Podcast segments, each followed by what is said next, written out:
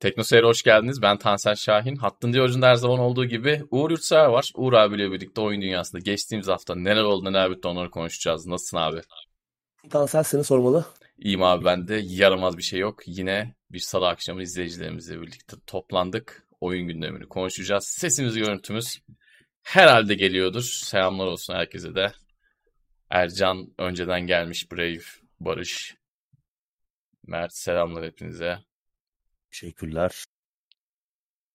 RS 50 lira göndermiş. Teşekkür ederiz. Teşekkürler desteği için. Son Monkey Island nasıl demiş. Çok güzeldi. Muhteşemdi, bitirdim. Return to Monkey Island. Gerçekten güzel olmuş.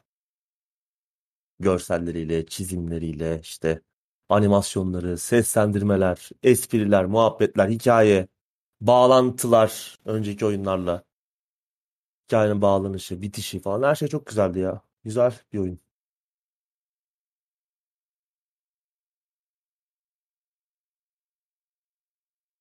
Bugün aynı zamanda Steam indirimleri de başladı galiba. Evet. Çok ironik. Bizim için. Steam Cadılar Bayramı indirimleri. Aynı zamanda Mount & Blade 2 Bannerlord tam çıkışını yaptı. Evet. Erken erişimden çıktı. Evet, bizim için ironik, konuşacağız Steam'deki kur güncellemesi mevzusunu ilerleyen dakikalarda. Ömer demiş ki bakın dostlar, bu Steam zammı Tansel yüzünden oldu. Her hafta söyledi en sonunda Steam zam yaptı. Kısaca buna Tansel zammı diyebiliriz demiş. Evet. Şoma ağzım. Yine iyi durdular ama. İyi dayandı. Evet. Bunu şeyde konuşuruz uzun detaylı şekilde ama. Hı. Eyvallah, iyi akşamlar, teşekkür ederiz Mehmet, sağ ol. Brave eski oyunu tekrar oynamak gerekiyor mu Monkey Island için demiş. Gerekmiyor yani. Zaten bir özet oyunun... geçiyor. Bir özet geçiyor. Bir şey var. Scrapbook gibi böyle eski oyunlardan çizimler, Guybrush Threepwood'un anlatımıyla orada olan önemli anların, eski oyunlardaki önemli anların, önemli anıların falan anlatıldığı bir bölüm var. Gerekmiyor ama tabii oynamış olsanız tabii ki bu bir artı. Oradaki daha fazla referanslar, oradaki karakterler, oradaki anılar daha güzel olur ki zaten onların remaster'ı da var. Oynanabilir boş bir vakitte ama gerekiyor mu? Lazım mı? Yani %100 kesin oynamanız gerekmiş olması gerekiyor mu? Tabii ki gerekli. Ama baştan başlamak daha iyi olur. Ben kendim önceki oyunlara dair çok az şey hatırladığım için yeni oyunu bitirmek için önce hepsini bir tekrardan baştan oynayacağım. Biraz aslında akıllıca bir şey değil. Çok fazla vaktim gidecek ama bir yandan da oynamak istiyordum. Eski oyunlara tekrardan bir bakmak istiyordum. Hepsini tekrardan bitirir miyim bilmiyorum ama bir bakmak güzel olacaktır. Hem nostalji olur Uğur abinin söylediği gibi. Hem de yeni oyundan bence alınan keyfi maksimize edebilirsiniz bu yöntemle. Ki hani eski oyunlarda aslında yenilenmişlerdi. Remaster edildiler. Hı-hı. Evet. Daha modern bir şekilde oynanabiliyor yani. Hatta şey modu çok güzel. Tek tuşla eski görsellerle yeni görseller arası geçiyor. O şahane bir olay ya. Ben bayılıyorum ona. Şey var. Geliştirici yorumları. Sahnelerde işte böyle Ron Gilbert ve ekibi o sahneyi konuşuyorlar falan. O da ekstra bir güzellik oluyor. Hani oyunu hatırlıyorsanız ama hani bir üzerinden geçeyim diyorsanız o şekilde oynamak, geliştirici yorumları açık oynamak da ayrı bir keyif katıyor. Orhan abi iyi akşamlar. Teşekkür ederiz. Selamlar. Disco Elysium'u yine konuşacağız. Can Serkan Ayhan bir soru sormuş. Bilgem Çakır ve iki ortağı 3A oyun geliştiriyorlar ve Ankara'da da ofis açıyorlar. Şu an takip ediyor musunuz hiç bu konuyu? Valla takip etmiyorum. Bilgem Çakır biz de Levent abiyle beraber birkaç program yapmışlardı. Onlar bir oyun da yapıyorlardı. Amerikan futbol oyunu yapıyorlardı ama sonra ne oldu o proje bilmiyorum. Çok takip edemedim. Bizim haberimiz yok şeyden. Şu an geliştiren oyundan. İndirimlere bakma yayını gelmez. Zaten önceki yayınlar da aslında aynı. Bir de yani bunu yanlış anlamayın, kolaya kaçmak için söylemiyoruz da o yayınlardan bu yayınlara da yani son 2-3 yılda da böyle gündemlerde söylemediğimiz şahane bir oyun yok yani böyle gözümüzden kaçan. O yayınlar öncekilerin tekrarına yakın şeyler olacak diye tahmin ediyorum. Bugün oturup sen de bir indirim yayını açsak. Yeni şeyler muhakkak olacak ama zaten gündemi her hafta takip eden arkadaşlara arada oyunları biz söylüyoruz. Şu çıkmış, güzel olmuş. Bazen uzun uzun konuşuyoruz. Bazen iki cümleyle geçiyoruz ama bir şekilde ufak ufak haberdar ediyoruz. Wishlist'e ekleyin diyoruz bazı oyunları. Bu fiyata alınır alınmaz diyoruz. Farklı bir şekilde devam ettiriyoruz aslında o programları da. GTA Vice'de abi daha oynamayayım yeter ya, daha Vice'de. Bir tur daha dönsem bir tur daha isteyeceksiniz çünkü biliyorum o işi. Bir tur daha en azından şimdilik girmem ama GTA 6 çıktığında bir canlı yayın yapacağım inşallah. Yaşıyor olursak. O kaçınılmaz canım. Evet. Ondan kaçış yok.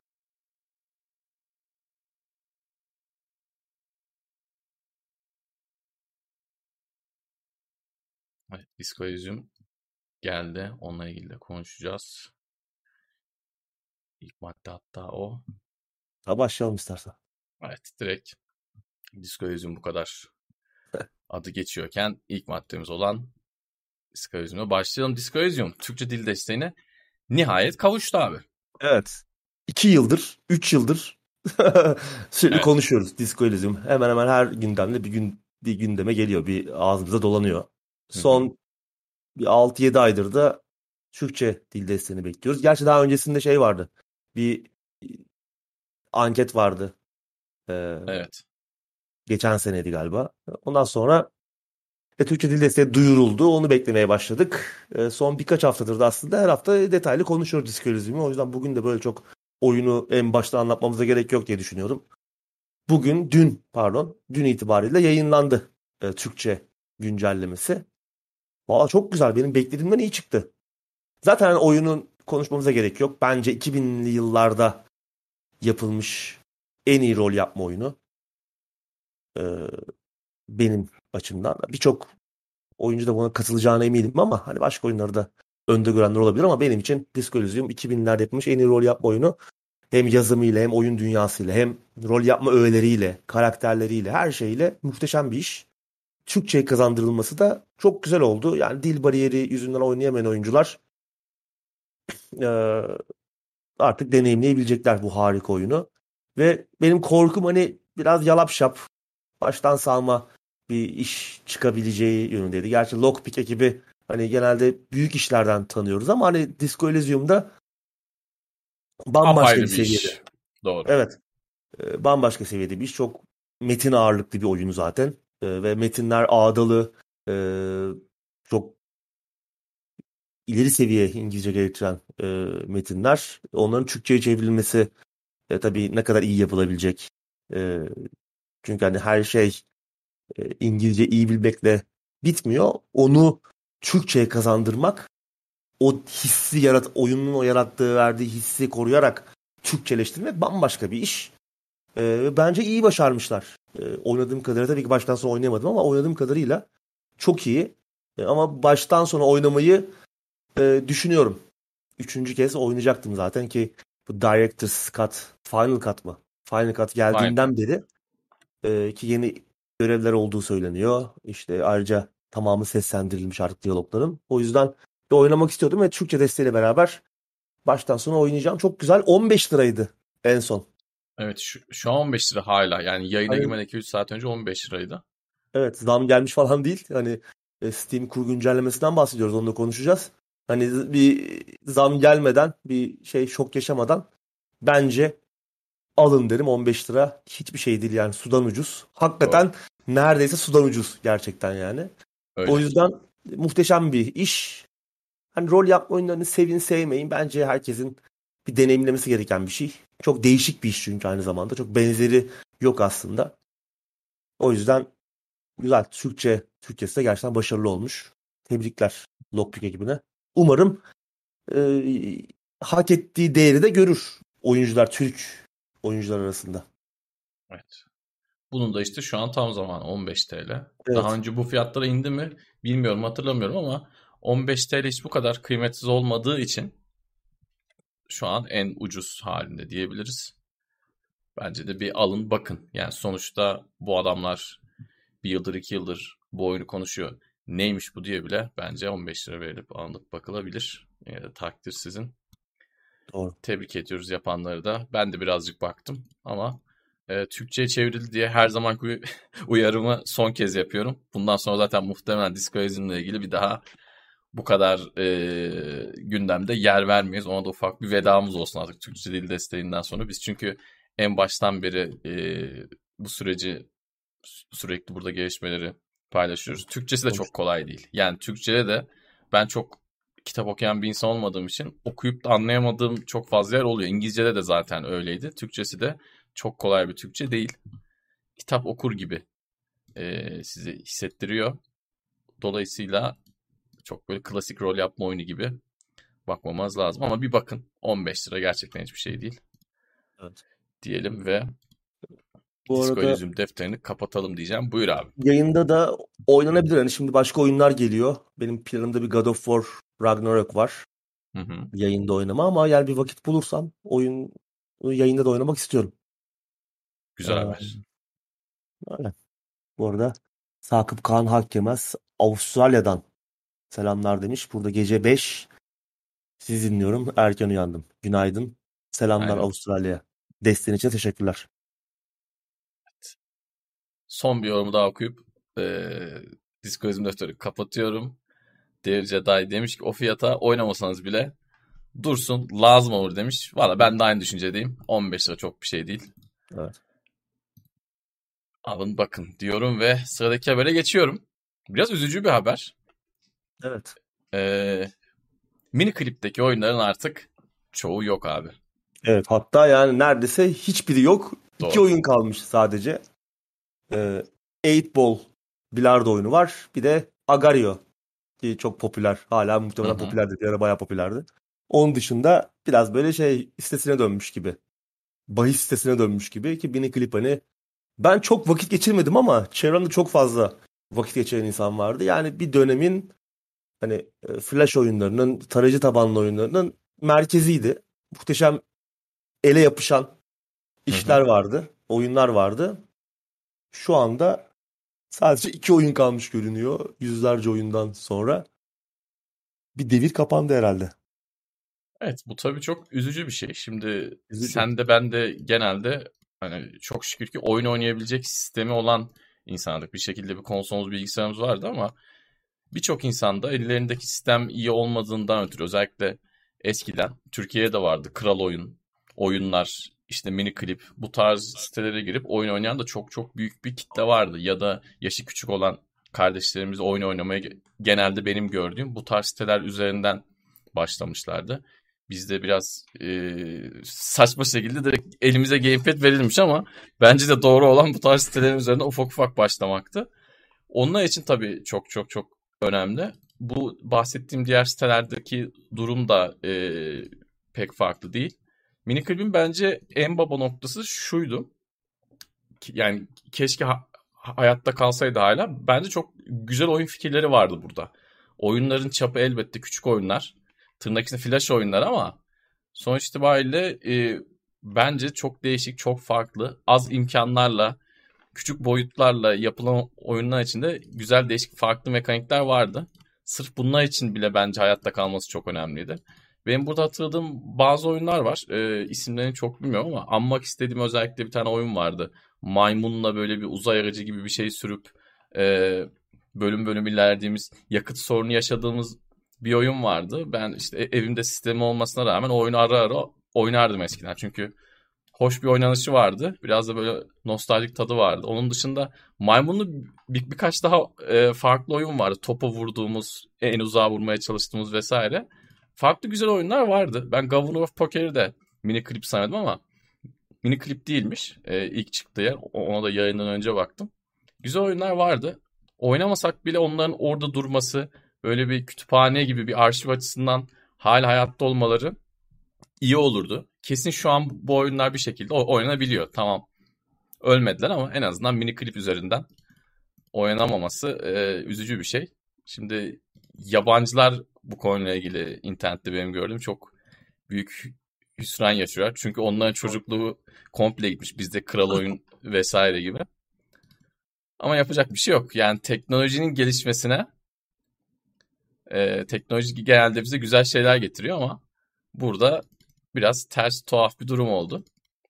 Adobe Flash'tan dolayı. Evet, onu diyecektim ben de. Yani Flash'ın kapanması galiba en büyük darbe. Doğru.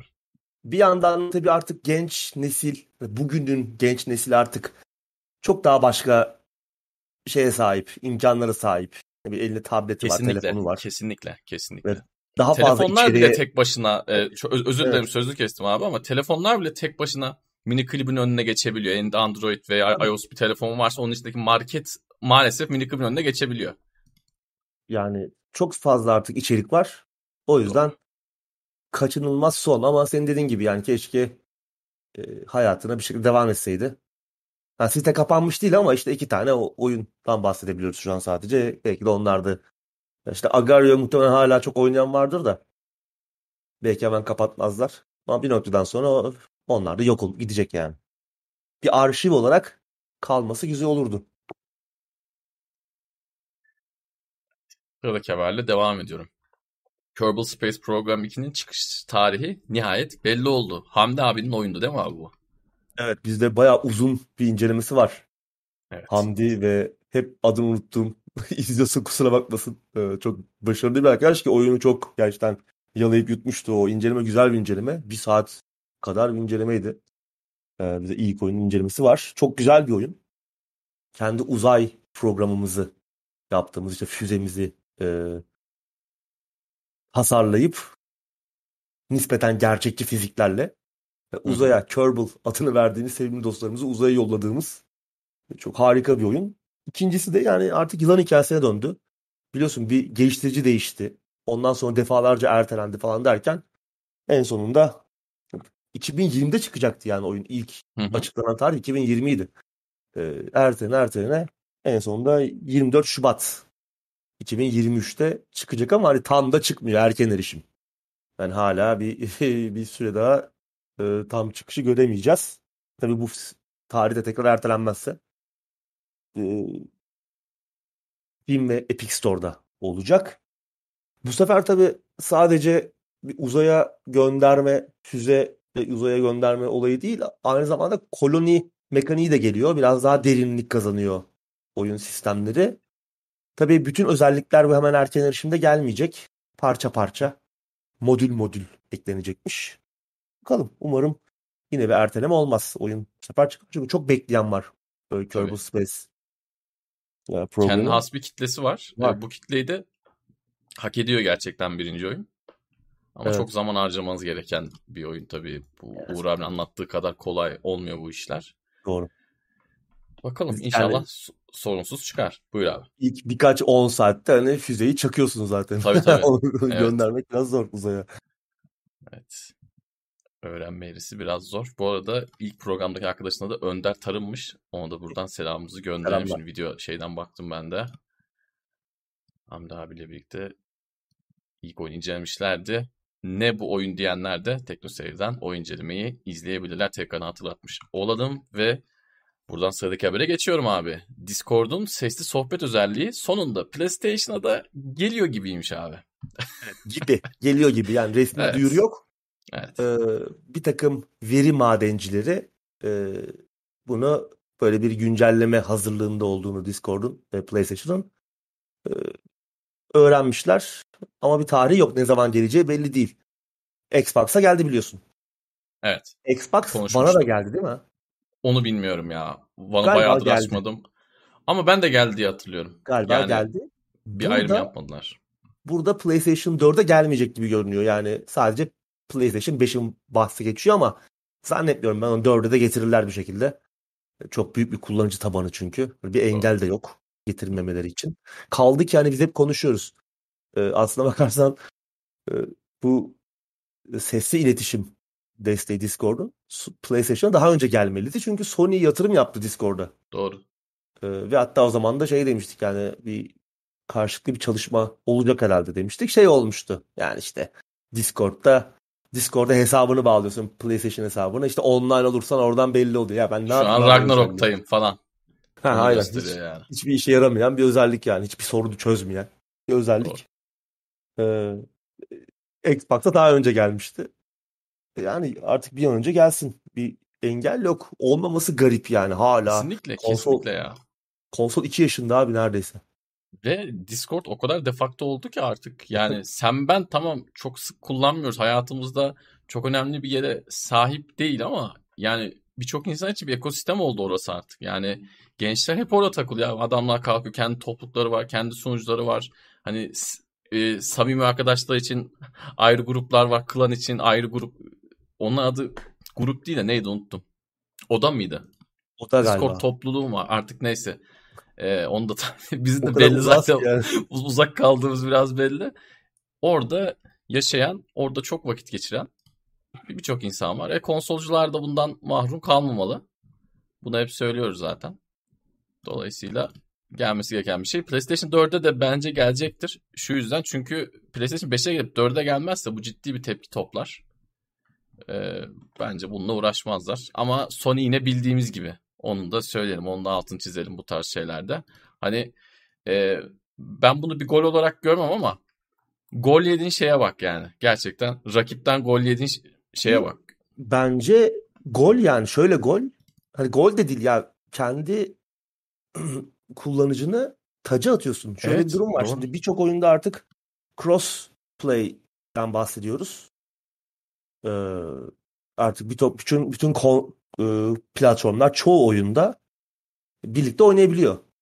PC, konsol, Xbox, PlayStation, hatta Switch zaman zaman. Ve şöyle bir durum var. Her oyunun sesli iletişimi sorunsuz çalışmıyor bu multiplatform Doğru. durumlarda. Mesela bunlardan biri Borderlands. Borderlands 3. Bunun gibi başka örnekler de var. Hatta sorunsuz çalışmayan geçtim. Desteği olmayan da var. Cross platform desteği var ama sesli iletişim dahil değil bazı oyunlarda. Böyle durumlarda bir sesli iletişim şeyi gerekiyor. Tabii. Desteği gerekiyor. Bir program, bir yazılım gerekiyor. Discord artık dediğin gibi bu şeyin artık en çok kullanılan, varsayılan kesinlikle şey oldu. Uygulaması oldu. Bunun da artık hani bir noktada çoktan gelmiş olması lazım diye. Hani yatırım yapıyorsun şirkete. Hı-hı. İlk günden gelmesi lazım abi. Onun o hazırlıkların tamamlanmış olması lazım. Yatırıma kadar. Ona çıkması lazım. Doğru abi, güzel söyledin. İlk günden gelmesi lazım. Evet. Bu biraz geç kalınmış. Daha da tarihi yok ha. Hani şu gün geliyor falan da değil. Veri madencileri falan kazıp da buluyorlar yani bu şeyleri. Hani daha geliyor mu gelmiyor mu belki de 5 ay bekleyeceğiz. Belki bu sene gelmeyecek yani. Evet. Bulacağız. Ya bir de şey bence önemli. Şimdi aslında farklı bir konu ama biz önceki jenerasyondan beri arkadaşlarla toplaşıp oyun oynadığımız zaman mesela atıyorum UFC oynayacağız diyelim. UFC'de her türlü envai çeşit ses müzik ayarı yapabiliyorsun. Dövüş esnasında işte spikerin sesini kapatıyoruz. Seyircinin sesini biraz veriyoruz. Oktagonun içindeki sesi veriyoruz. Yani yumruğu, tekmeni falan sesini duyalım diye. Arka plandan da Spotify'dan müziğimizi açıyoruz ve bu bize çok büyük bir rahatlık sağlıyor. Yani oyunun içine entegre bir müzik çalar olsa dahi arkadan ben 3. parti bir uygulamayla cep telefonundan yönlendirebildiğim, şarkı seçebildiğim bir uygulamayla bunu yapabilmek çok güzel. Discord'da geldiği zaman senin söylediğin gibi bazı oyunların kendi içindeki bu sesli görüşme sistemleri iyi çalışmadığında arka planda Discord'dan sağlam şekilde konuşuyor oluyorsun abi. Hiçbir derdin olmadan. Zaten günümüz konsolları bu tarz şeyleri çok rahat bir şekilde yapabiliyor. Yani arka planda Spotify çalışmış, ikinci oyun çalışmış, ne bileyim bir de Discord çalışmış. Bunlar zaten sorun değil, mesele değil yani. Bunların olması lazım. Direkt ilk günden, senin demin tekrardan güzel söyledin, ilk günden gelmesi lazımdı. Bunlar gelsin, güzel olur. Oyuncuların işine yarar. Deneyimlerimiz daha kaliteli olur. Bir de şey de çok arttı insanlarda artık, ben son zamanlarda gördüm. Konsollar çok pahalandığı için konsola yapılan yatırımlarda kablosuz güzel kulaklar satın alınmaya başlamış. Ben önceki jenerasyonlarda kendi arkadaşlarımla, kendi çevremden, Türkiye'deki oyunculardan bu kadar fazla satın alma görmemiştim ama artık hani insanlar Bluetooth kulaklık da satın alıyorlar. Konforu daha da arttırabilmek adına. Tabii her türlü işlerine yarar. Güzel olur. Bunu bugün aslında konuşmuyor olmamız lazımdı. Evet. İnşallah bir an önce gelir. PlayStation kullanıcıları da bundan geri kalmazlar. Evet. Diyorum ve sıradaki habere geçiyorum abi. Evet. Oyun geliştiricileri Xbox Series S'ten şikayetçi olmaya devam ediyor. Evet. Geçen haftalarda yavaştan böyle bir fitne ateşlenmişti.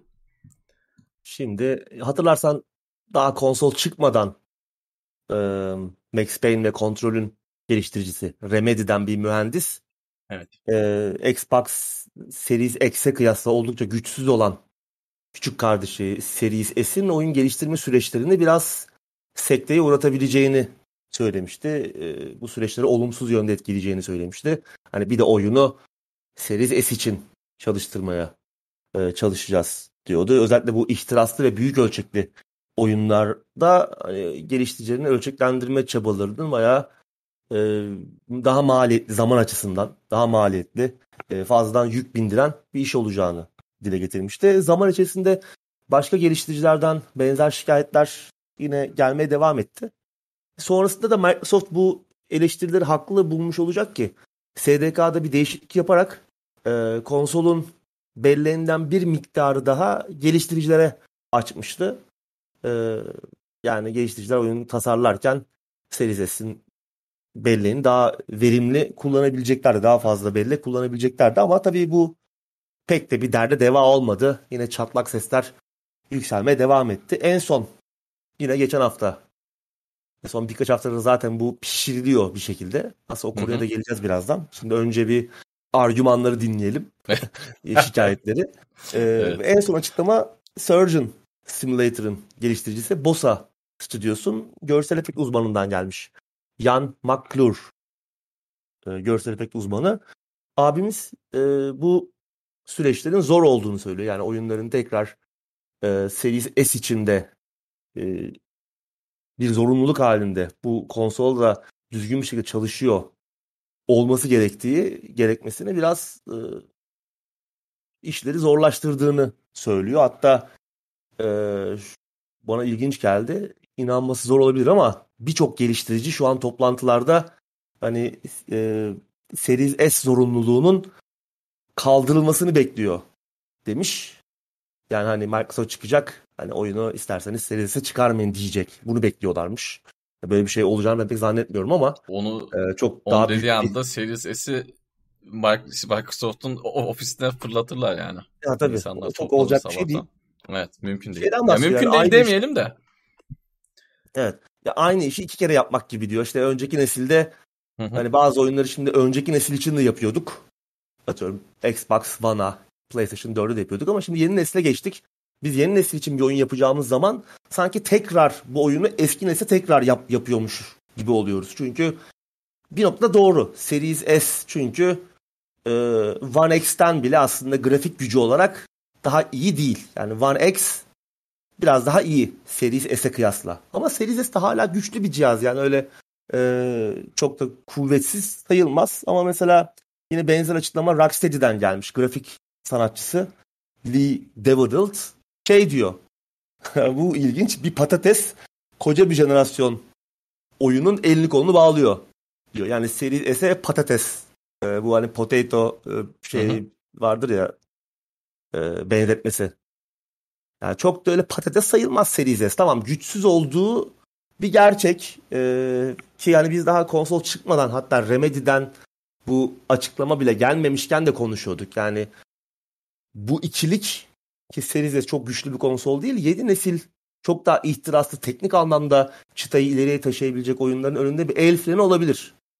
Ama değil, biz bunları söylüyorduk doğru, ama o tarz bir oyun gördük mü şu ana kadar? Yani... Oraya geliyorum şimdi. Geleceğim. Tamam. Evet, tabii ki yeni nesilde bir sıçrayış, şu ana kadar bir sıçrayış olmamasının nedeni teknik olarak Series S olabilir. Evet, güçsüz. One X'ten de güçsüz. SSD dışında aslına bakarsan geçen jenerasyonun geldiği en üst noktadan daha kuvvetsiz bir cihazdan bahsediyoruz ama tabii oyun geliştiricilerinin de, sen güzel noktalı virgülü koydun.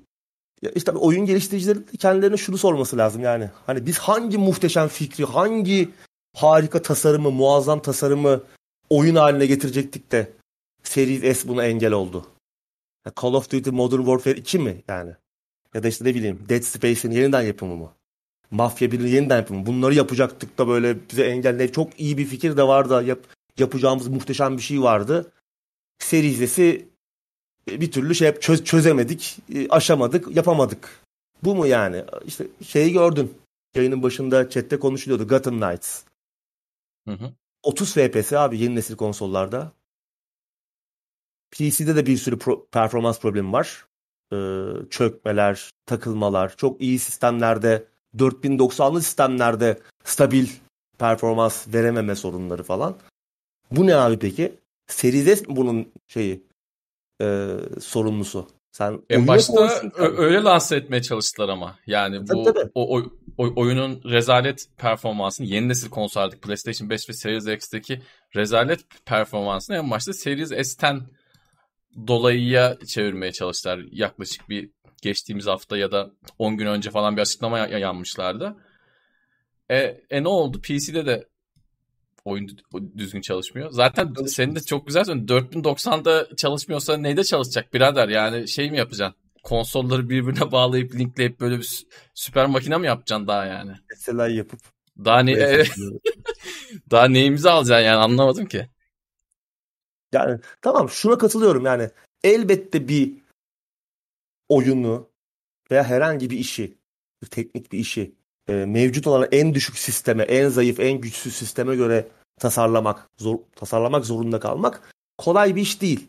Ama yani ortaya çıkan işlere baktığın zaman da yani pek de bu Series S ile alakalı bir durum değilmiş gibi. Sanki bu aslına bakarsan AAA, özellikle AAA 3A oyun geliştiricilerin sanki bir yaratıcılık krizindeler. Yani sanki değil aslında yaratıcılık krizindeler ama sanki bir bahane arıyorlarmış gibi. Yani çok muhteşem fikirleriniz vardı da oyuna mı çeviremediniz abi? Yani ne yapıyorsunuz ki? Zaten geçen jenerasyonu remake, remaster ediyorsunuz yani. Gotham Knights ne abi? Çok farklı bir oyun yani geçtiğimiz jenerasyondan. Ne çıkıyor şimdi? Bu sene ne oynadık? Daha hani hiç görmediğimiz bir şeydi. Böyle acayip aklımız havalara gitti. Veya geleceğe dair beklediğimiz oyunlar arasında nasıl bir tasarım, nasıl bir şey var da hani muhteşem yaratıcı bir iş var veya böyle bir işin olasılığı var da Series S bunun önünde bir engel.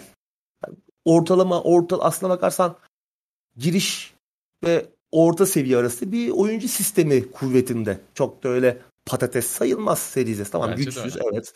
Daha iyi bir şey olabilirdi. Evet şuna da katılıyorum yani konsol dediğin de hani konsol yaparsın abi.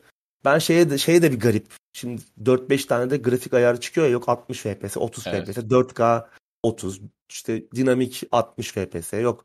Ray Tracing ile 30, bilmem neyle 40 falan. Bir sürü grafik ayarı vardı konsollarda. Şimdi bu da bir garip yani konsollar PC'leşmeye başladı. Yani PC konsol almamızın nedeni neydi bizim? Yani takalım oyunu arkamıza yaslanıp oynayalım. Ayarları düşünmeyelim, bir şeyleri düşünmeyelim. Yani bir de buna kafa yormayalım. Rahat rahat açalım. Stabil bir şekilde oynayalım. Artık bu stabil performansı da almak çok kolay değil. Gördüğümüz gibi yani oyunlar optimizasyon sorunlarıyla geliyor zaten. Gotham Knights tamam bir kenara şey de öyle. Plague Tale, Requiem yeni oyun. Ben geçen gündemlerde yanlış bilgi vermişim. 60 FPS modu olduğunu söylemişim. 40 FPS modu varmış bu 120 Hz ekranlar için. Yani 30 veya 40 FPS oynayabiliyorsun. Açtım baktım ben oyunu. Hani öyle 60 kare çalışmayacak bir oyun değil. Çok harika görünmüyor yani bugüne kadar. Ondan çok daha iyi görünen oyunlar oynadık. Ne var ki oyunda? Fareler dışında. Tamam fareler biraz fazla yük bindirici olabilir yani böyle binlerce fare. Ama farelerin olmadığı ekranlarda, şeylerde, sahnelerde bile performanslar çok düşebiliyor. Burada bir sıkıntı var. Demek ki burada Series S'in olması evet bir yük doğuruyor olabilir. Geliştiricilere. Bir ek iş o kesin. Ek iş ama PC var abi zaten sen bunu yıllardır yapıyorsun. PC'ye oyunu yapıyorsan doğru. Zaten onu ölçeklendiriyorsun 85 şekilde. Tabii. 1000 tane tabii şey ki var. O zaman oyunu PC'ye getirme o zaman. Ben sadece PlayStation'a çıkar. Ben o zaman böyle yapıyorum. Veya sadece konsola çıkar. PC'ye getirdiğin zaman zaten o şeye bulaşıyorsun. O dünyaya giriyorsun ölçeklendirme dünyasına. Her donanımı, her şeyi hesaba katman gerekiyor. Burada yani bir tek Series S mi seni geri itti, bütün jenerasyonu bitirdi? Bana çok mantıklı gelmiyor. argümanlar mantıklı olsa da kağıt üzerinde ortaya konmuş çok acayip harika bir iş de görmedik yani. 2 sene oldu. Biraz boş yapıyorlar yani. Bu bir ek iş. Bundan dolayı da biraz hem mızıkçılık yapıyorlar hem boş yapıyorlar. Biraz da işte suçu buna atıyorlar. Şu ana kadar tamam şahane oyunlar görmedik ama şu ana kadar Series S'de taş gibi çalışan bir sürü güzel oyun da var yani. Hani Series S donanımında 4K televizyona bağladığın zaman tamam native 4K vermiyor. Okey, onu biliyorum, farkındayım ama güzel bir görüntü kalitesi alabildiğin çok fazla oyun var. Ki Microsoft'un kendi oyunları bu konuda bence gayet yeterli. Bir Halo oynadığın zaman Series S'de, ne bileyim bir Forza oynadığın zaman gayet keyif alarak oynuyorsun. Yani bu işi biraz mızıkçılar çeviriyorlar. Özellikle Rocksteady'nin yaptığı açıklama hoş değil. Yani işi batırıp Series S'e atmak bu. Onların da oyunu geliyor, göreceğiz oyunlarını. Gotham Knights'ı onlar yapmadı biliyorsun. Doğru, ama onlar ikide geliyor. Ben karıştım. Onu da göreceğiz. Evet. Onların da bir Batman oyunu ne? Evet. Justice League. O da geliyor. Doğru. Bir boka benzemiyor. Doğru. Gördük onun oynanış videolarını da. Doğru, o da çıkacak 2023'te. Göreceğiz. Evet, ben şeyleri karıştırdım. Arkamları karıştırdım. Ama hoş değil. İlk ateşi onlar yakmıştı. Arkamcılar. Evet. Öyle değil yani o iş. Sonuçta abi Series S'de güzel gözüken oyunlar da ortalama bir kare, günümüz için yeterli bir kare oranında oynanabiliyor. Yapan yapıyor. Yani. Zaten hani oyunların, her oyunun artık PC'ye geldiği bir dünyada tabii konsolların şeyini konuşmamak gerekiyor. Yani PC'ye geldi mi zaten o dünyaya giriyorsun. Her şeyi düşünmek zorundasın yani. Series Diski de var abi. Diski de hızlı. Yani zaten Microsoft aptal değil. Yani şimdi Series X, S çıktığında belki biz de biraz ben kendim biraz eleştirmiştim. Sonradan fikrim değişti bu konuda da. Benim de değişti. Onu da söyleyeyim ama çünkü Series S gerçekten çok güzel bir cihaz. Birçok arkadaşım da var ve kullanan neredeyse herkes çok memnun. En başta zaten Microsoft bunu düşünüp tüm bir jenerasyonu bunun üzerine kurdu. Bunu da bir şekilde hesaplamışlardır. Nitekim hesaplamışlar da işte. Güzel dediğim gibi güzel gözüken bir sürü oyun bugün 4K TV'de güzel oynanabiliyor. Çeşitli işte upscale hileleriyle vesaire bir şekilde oynanabiliyor. Diski de var söylediğim gibi. Tamam abi işte. Hadi disk olmasa onu bahane edebilirler. Tamam yani adam diyebilir ki ben bir oyun tasarımı yaptım. İşte bu oyundaki şu bölümün düzgün çalışabilmesi için şu kadar okuma yazmanızı gerekiyor. Sen Series S'e SATA SSD takmışsın kardeşim. Bu olmuyor diyebilirlerdi ve buna hiçbir şey diyemezdik ama adam diski de koydu. Sadece biraz daha fazla iş yapıp biraz daha oyunu downgrade edip çıkaracaksın abi işte. Sen dediğin gibi PC'ye çıkarır gibi. Biraz şeyden çok şikayet ediyorlar. Bellekten de yani. Ya onu da ayarlarsın. Optimizasyon sonuçta günün sonunda. Aynen her öyle. Şey. Aynen öyle. Bir şeyleri kısarsın. Hı. Yapmak istedikten sonra yaparsın yani. Evet. Bir şey görmedik. Oyun görelim önce de sonra konuşuruz serisi ya. Bir iki oyun aynen yapın öyle. Da aynı oyunların bir gelişmişini ya da işte remake'ini, remaster'ını oynamaktan bıktık. Yani bu yeni jenerasyon dediğimiz şey bugün şu an mevcut jenerasyon oldu artık. Önceki jenerasyonun remaster'ı. Kesinlikle öyle. Şey 2 işte yani PlayStation 4 Pro 2, Xbox One X miydi? One X 2 bunlar yani ya da işte PlayStation 4 Pro 2 yani. Ama bir şey söyleyeyim mi? Şimdi mesela dönsek 2019'a falan hani yeni nesil konsol ilk konuşulduğu zaman bir oyun gündemini açsak muhtemelen bunu söylüyorduk. Hayal kırıklığına uğramayın, bir bok görmeyeceğiz yeni nesilde. Çok gaza gelmeyin. Bu kadar beklemiyorduk yani. Bu kadar beklemiyorduk. Karanlık bir fantastik bir şey oldu ya. Bu gerçekten fantastik bir bu kadar karanlık bir tablo çizmiyor olsak da şunu söylüyorduk yani hayal kırıklığına dönüşebilir. Doğru. Çünkü bu kadar büyük bir sıçrama göremeyeceğiz donanım anlamında ve ya oyunların da nasıl yapıldığını o zaman da görüyorduk. Bu oyun geliştiricileri bir anda uçup kaçmaya başlamayacaklar yani. Yine aynı riskleri almamaya devam edecekler. Bir önceki jenerasyonda da donanım anlamında büyük bir sıçrama olmamıştı. PS4 işte One döneminde. Biz şey diyorduk yani hani kare hızını, grafik derinliğini, çözünürlüğü bir kenara bırakın. Yeni oynanışlar, yeni tasarımlar, bir şeyler, yeni bir şeyler gösterin. Yeni bir şeyler yapmaya çalışın ama o da olmayacaktı. Çünkü kimse risk almak istemiyor zaten. O da aynı kısa döngüce devam edeceğiz. Bakalım. Bu eskiden telefonlarda şey vardı ya abi. Megapiksel olayı.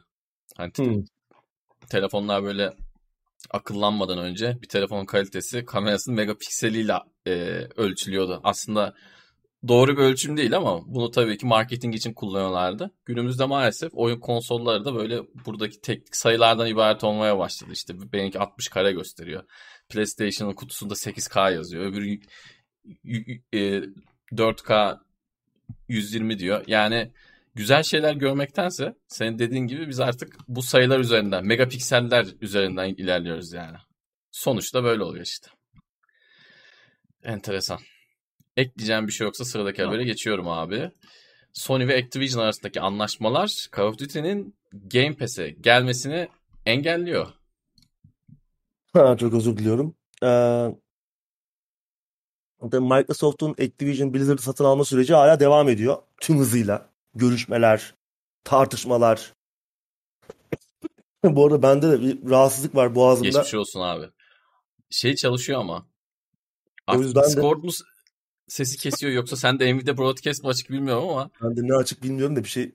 Öksürük sesi hiç gelmiyor abi. Şu an canlı yayında onu test ediyor olabiliriz. Evet, şu an tam bir güdük tuttu. Neyse devam edelim. Tüm hızla devam ediyor süreç. Hala tamamlanmış değil. Bir yandan işte görüşmeler, tartışmalar, yerel regülatörlerle onları ikna etme çabaları. Şu an işte İngiltere'de bir takım şeyler görülüyor, görüşmeler var. Bunlar devam ederken yeni bir durum daha ortaya çıktı. Tabii şimdi herkes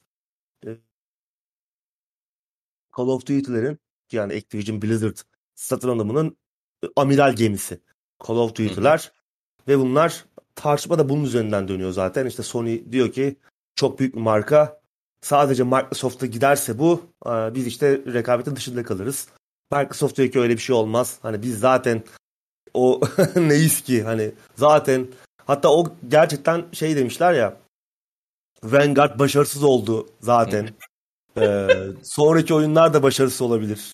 O kadar da iyi değil Call of Duty. Yani Microsoft savunması bu. Yani dünya para verip aldılar. Evet. Ama diyorlar ki abi bak son birkaç oyun iyi değil eskisi gibi değil. Hani ilerideki oyunlar da böyle olabilir diyorlar. İnanılmaz hani kendi oyununu bokluyor bir yandan. O diyor ki bu çok büyük bir marka aman işte gitmesin. Bir yandan bu devam ediyor. Bir yandan da oyuncular için Call of Duty oyunlarının Game Pass'e gelmesi bir büyük olay olacak. Ama herkes bunu bekliyor ama bu şurada bir engel var. Activision'la Sony arasında bir anlaşma yapılmış. Bu satın alımlardan önce, satın alım tartışmalarından önce, bu süreç daha başlamadan önce. Buna göre Call of Duty oyunları herhangi bir benzer abonelik hizmetine gelmeyecek. Ne kadar süreyle gelmeyecek bununla alakalı bir detay yok henüz açıklanmış değil. Ama böyle bir engel var. Yani yarın öbür gün Activision Blizzard satın alımı tamamlansa bile Call of Duty oyunlarını Game Pass'te göremeyeceğiz gibi görünüyor. Gold'dan verir abi. Gold'dan verir. Bu iş inada binerse Gold'dan verir. Ya onu da yapamıyor. Yani Gold şekilde... ama şeye bağlı değil diye biliyorum ya. Yani tam olarak o hediye ediyor ya Gold'da. Onu bilmiyorum. Öyle bir şey olabilir evet. Hediye ise ama yani Gold'da... o da bir abonelik sistemi. O da muhtemelen onun da abonelik sistemine bağdaştırıyorlardır. O da çünkü belli bir ücret veriyorsun ya aylık. Yani Sony onu düşünmüştür bence. Ben sana söyleyeyim. Doğru. Onu vermenin bir bakmak yolu yoktur lazım. Yani. Can sıkıcı bir durum tabii. Yani çünkü oyuncular için Game Pass çok büyük bir nimet. Microsoft için de nimet. Geliştiriciler için de çok önemli, güzel bir platform. Önemli bir servis. Bir yanda tabii herkes heyecanla bunu beklerken böyle bir haberin çıkması biraz tat kaçırdı. Tabii tam tersi bir durum da olabilir. Şimdi burada Sony biraz kötü çocuğu oynuyor. Evet. Ama yani tam tersi bir durum olsa da yani bu sefer Microsoft kötü çocuk olacaktı. Hani bunlar sonuçta büyük şirketler. Kar amacı güden büyük firmalar. Yani aynı şey Microsoft'ta benzer bir anlaşmayla oyunları bağlayabilirdi. Güç onun elinde olsaydı belki o da böyle bir şey yapmayı tercih edecekti. Ama her halükarda can sıkıcı oldu. Tabii dediğim gibi anlaşmanın ne kadar süreceği belli değil. Bozulur mu? Bir anlaşma uzlaşmaya gidilir mi?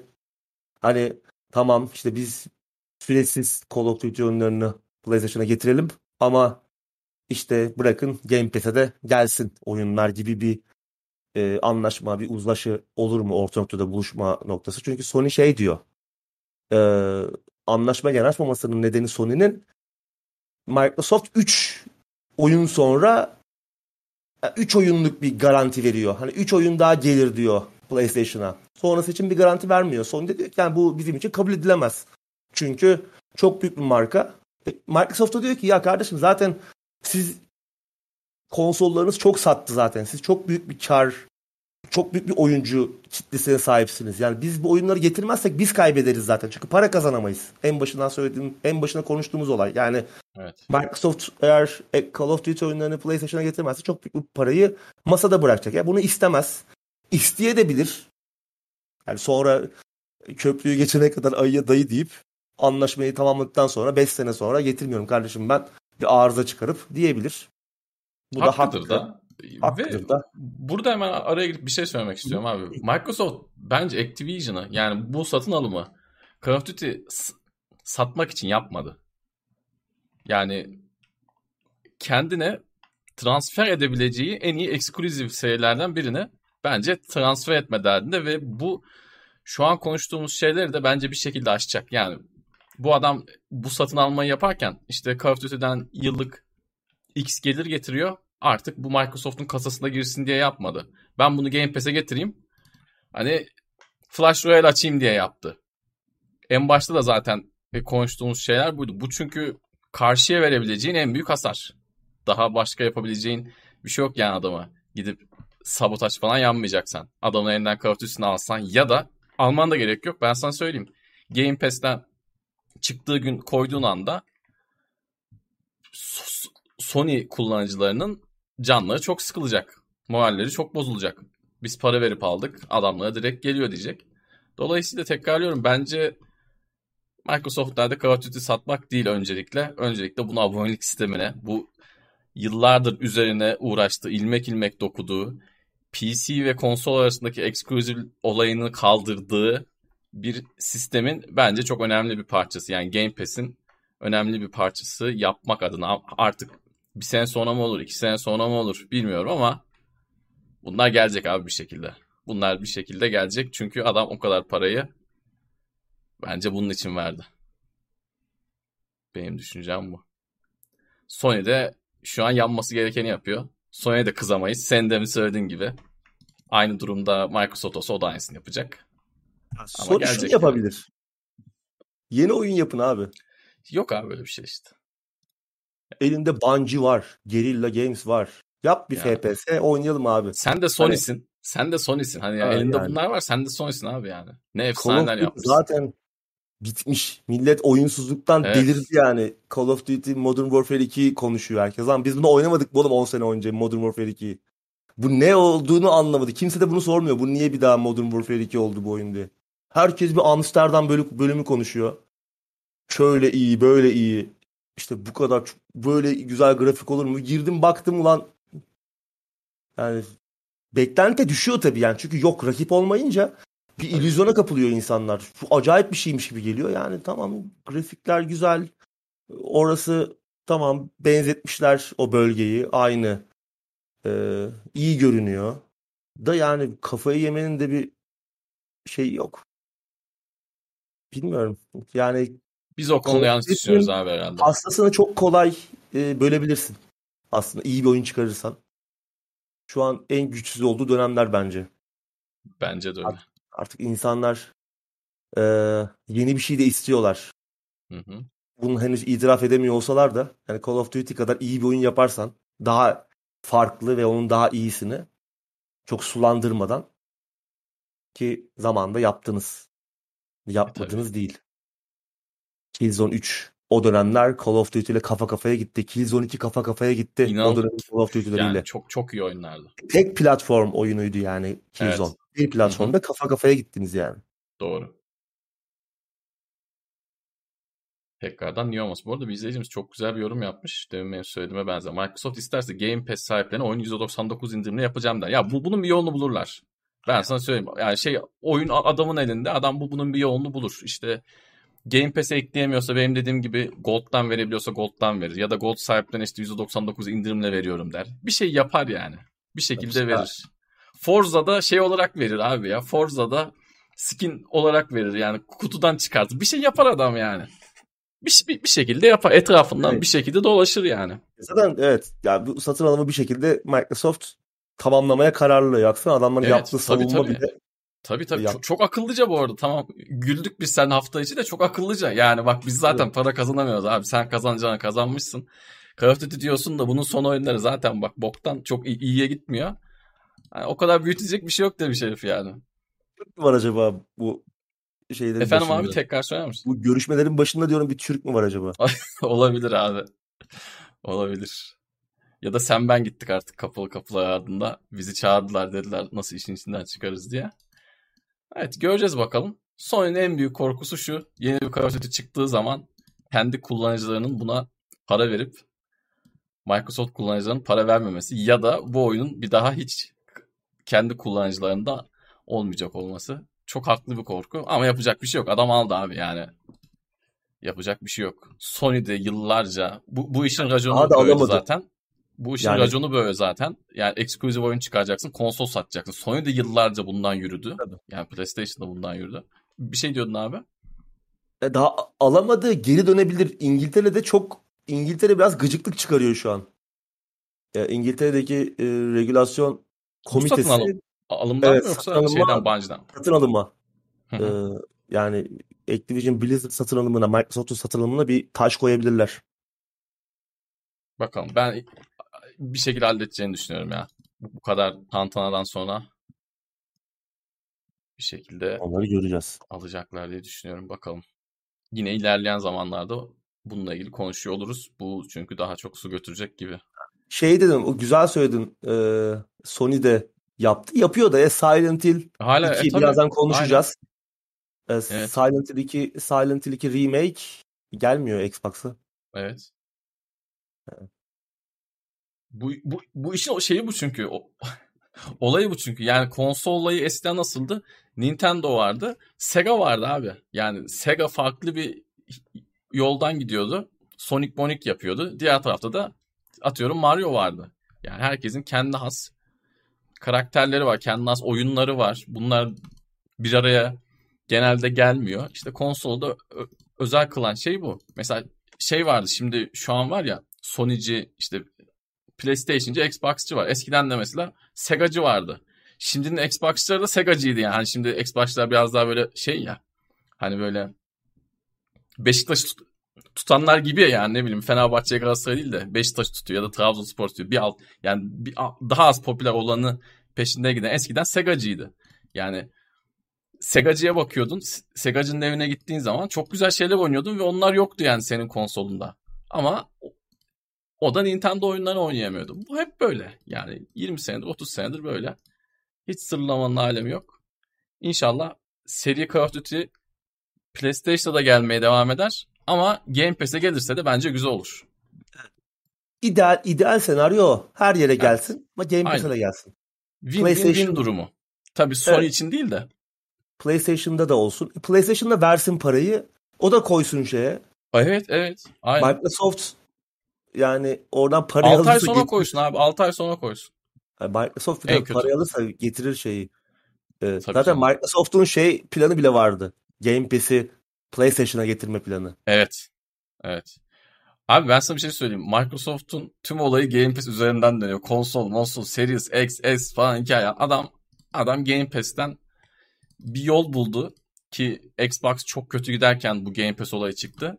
Ben de açıkça söyleyeyim Xbox'ımı kaldırmıştım. Hatta seninle ilk tanıştığım zamanlar ya Xbox yeni çıkarmıştım. Tekrardan ben Xbox'ı kutuya koydum kaldırdım. 8 ay 9 ay kutuda kaldı. Game Pass olayı çıktı. Game Pass'in ilk halini gördüm. Dedim ki yani bu olay benlik tamam. İçinde o zaman bu kadar oyun yok. Yani 40-50 oyun var. Hadi 80-100 oyun olsun. Şimdikinin çeyreği kadar bile değil. Ben Game Pass'i gördüm ve heyecanlandım. Dedim ki olay budur. Bu tam benim yıllardır istediğim, beklediğim şey. Konsolu tekrardan çıkardım ve direkt aldım. Game Pass çok güzel bir şey. Artık bu saatten sonra savaşlar bunlar üzerinden dönecek. Nitekim Sony'de bu tarz bir üyelik sistemine geçti. İnşallah herkese çıkardığı oyunu abonelik sistemine ilk günden getirir. Biz fakir Türk oyuncuları da rahatlıkla oynayabiliriz diyorum ve sıradaki habere geçiyorum da sıradaki haber de çok iyi bir haber değilmiş abi yine. Bu demin söylediğim şeyden pek kaçamıyoruz. Sony'le ilgili ekleyeceğim bir şey var mı abi Activision'la ilgili? Tamam, sıradaki habere geçiyorum. Valve bölgesel Steam fiyatlarını artık daha sık güncelleyecekmiş abi. Evet ki ilk güncellemede geçtiğimiz günlerde geldi. Şu an 1.8'di galiba kur en son döviz kuru. Döviz evet, çevrimi doğru. Steam'de Türk lirasına. Hı-hı. Şu anda 10 lira olmuş durumda. Bu tabii büyük bir artış. Tabii özellikle Steam'in bu bizim gibi gelişmekte, tırnak içinde gelişmekte olan ülkelerde uyguladığı bölgesel fiyatlandırma sistemi çok işimize yaradı. Tabii bu sistemin nasıl çalıştığından çok konuştuk ama kısaca bir yine özetleyelim. Steam bu bölgesel fiyatlandırma yaptığı yerlerde bir fiyat öneriyor. Bir döviz kuru öneriyor geliştiriciye. Bizde 1.8 Türk lirasıydı. Yani 1 dolar 1.8 Türk lirası idi önerilen fiyat.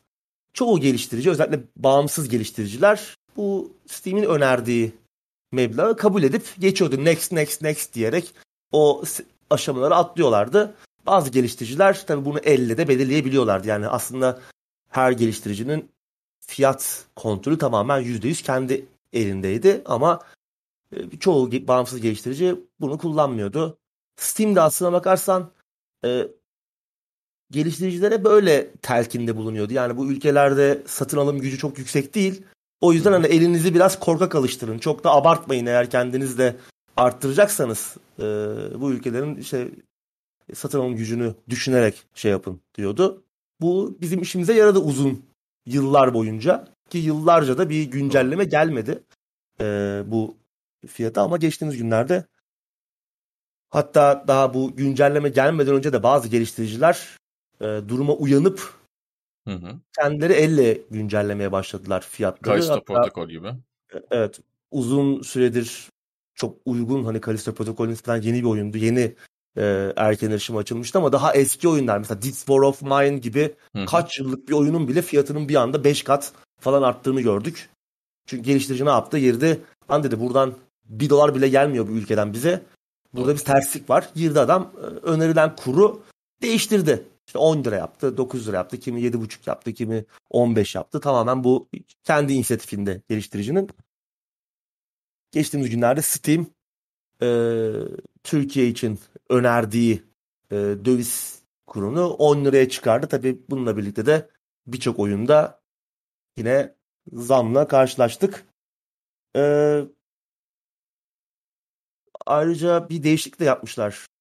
Steamworks sayfasında bölgesel fiyatlandırma kısmında minik bir değişiklik var. Artık Steam bu fiyatları daha sık güncelleyecekmiş.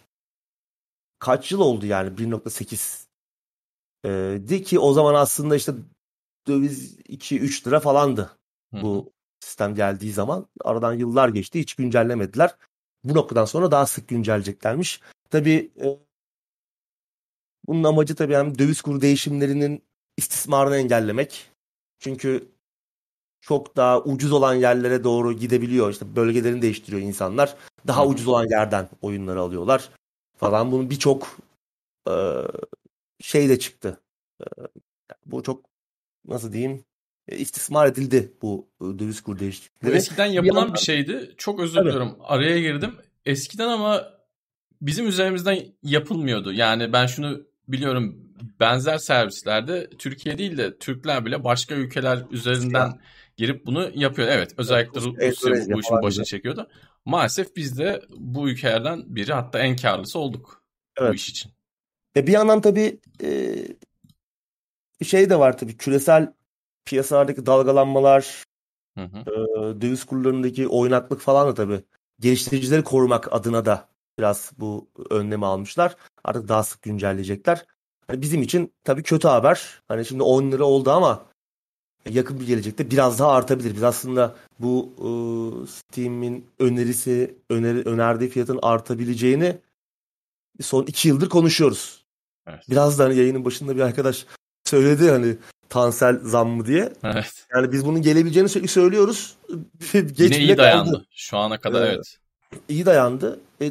Dövizin de doların da şu an 18, 19, 20 liraya yürüdüğünü düşünürsek 10 lira şu an için kabul edilir. Evet. Tabii ki çok pahalı. Yani şu an Portal 2 150 lira falan Portal. Öyle bir şey. 2 liraya falan alıyorduk indirimden. İndirimlerde. Şu an böyle bir anda 100 küsür lira oluverdi. Ne yazık ki bu değişiklik özellikle bizim gibi işte stabil olmayan ekonomilerde olumlu bir tabloya işaret etmiyor. Ne yazık ki. Göreceğiz. Gelecekte neler olacak. Yani her an 2 ay sonra 3 ay sonra adamlar 20'ye de çekebilir artık bu saatten sonra. Ya, dediğim gibi bizim daha sık güncellenirse. Evet, umarım işte ülkemizdeki bu tablo bir an önce. Evet artık onu yapmak lazım. Doğru.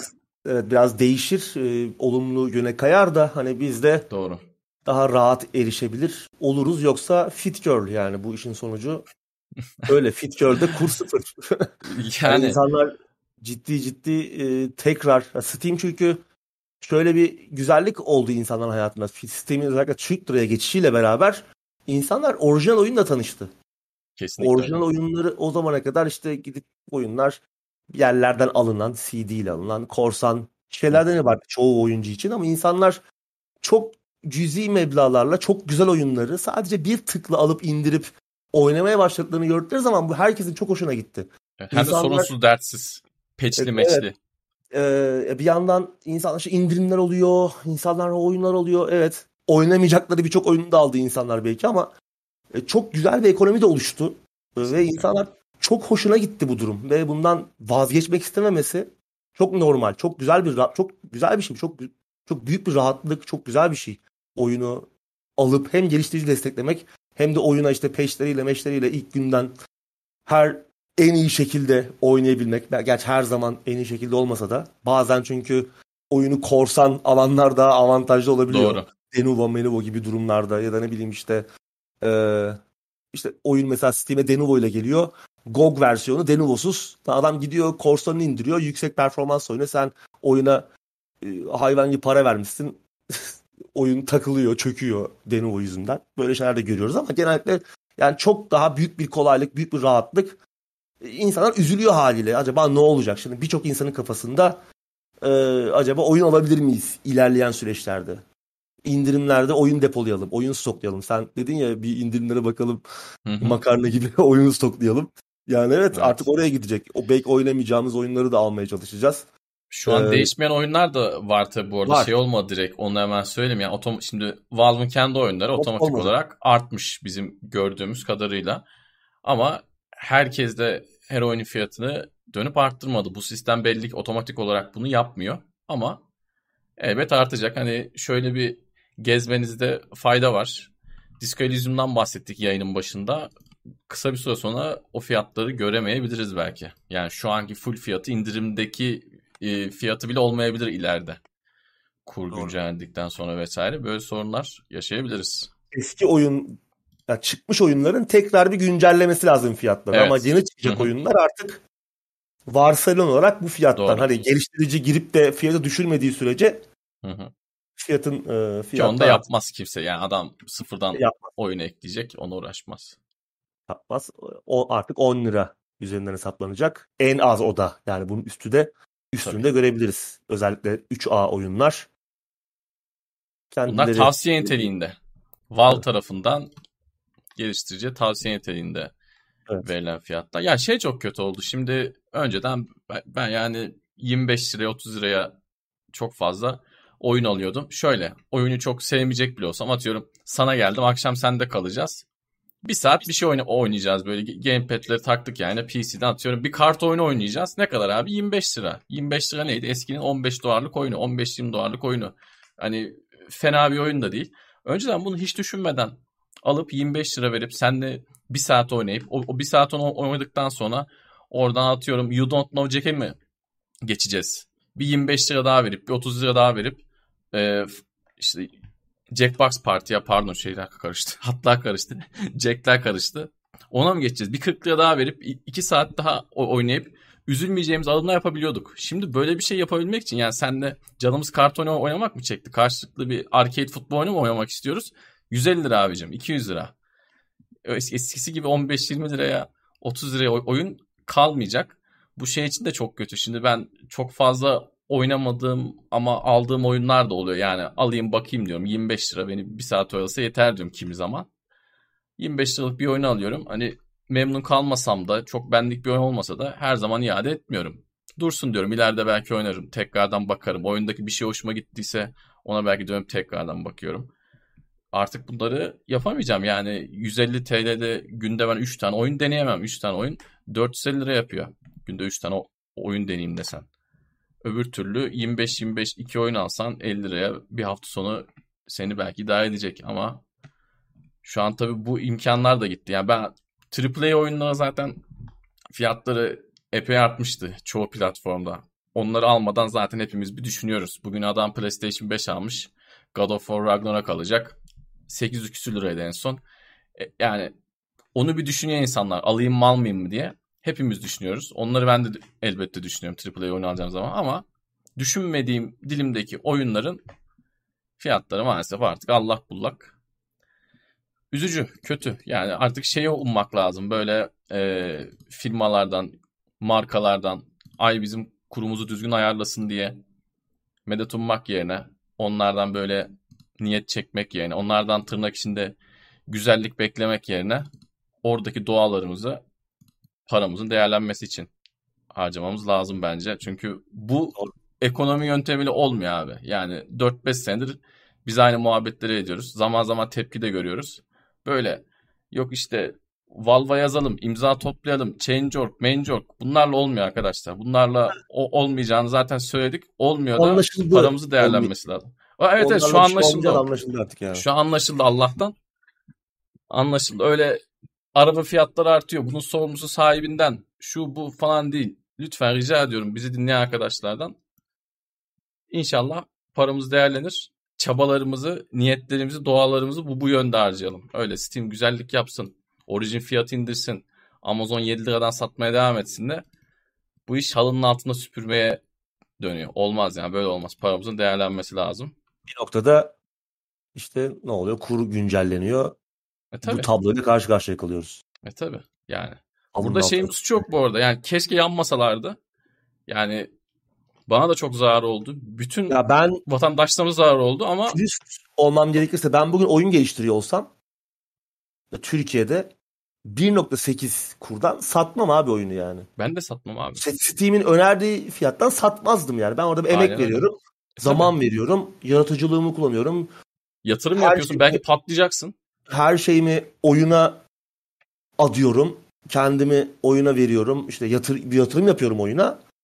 Niye 1.8'den satayım abi? Dolar 20 lira. 20'den satarım. Neyse onu alırım abi. Son kuruşuna kadar alırım kullanıcıdan. Gözünün yaşına da bakmam. Nerede yaşıyormuş? Şu ülkede miymiş? Bu ülkede miymiş? Oynamasın. Abi evet. Sen ülkenin gelişimi için kafa yor. Kafa patlat. Benim oyunu daha ucuza satmam için değil. Aynen öyle. Yanlış şeyler yapıyoruz. Bunu yıllardır konuşuyoruz zaten. Herkes artık her şeyin farkındadır diye tahmin ediyorum. İnşallah. O yüzden umarım görürüz yani. Evet. Bugüne kadar aldıklarımız yanımıza kar işte. Callisto Protokolü 92 liradan aldık. Aynen. Evet. Sevindiğimiz şey bu oldu. Yani lanet olsun. Tablo sonsuza kadar gitmez. 1 olur, 2 olur, 5 olur, 10 olur ama bir noktada işte patlıyor. Tabii nereye kadar sıçrayacağız? Bu da işte yarın öbür gün daha da ciddi tablolara doğru gidebilir. Yani 10 lira oldu. Steam diyor ki artık daha sık güncelleyeceğim. Öyle 5 senede bir değil. Her ülkeyi takip edeceğim. Ona göre güncelleyeceğim ben. Siz kafanızı yormayın diyor geliştiricilere. Evet. Yarın 12 olur, 15 olur. Tabii. Sene başında 20 olur. Yapabilirler yani. Bu artık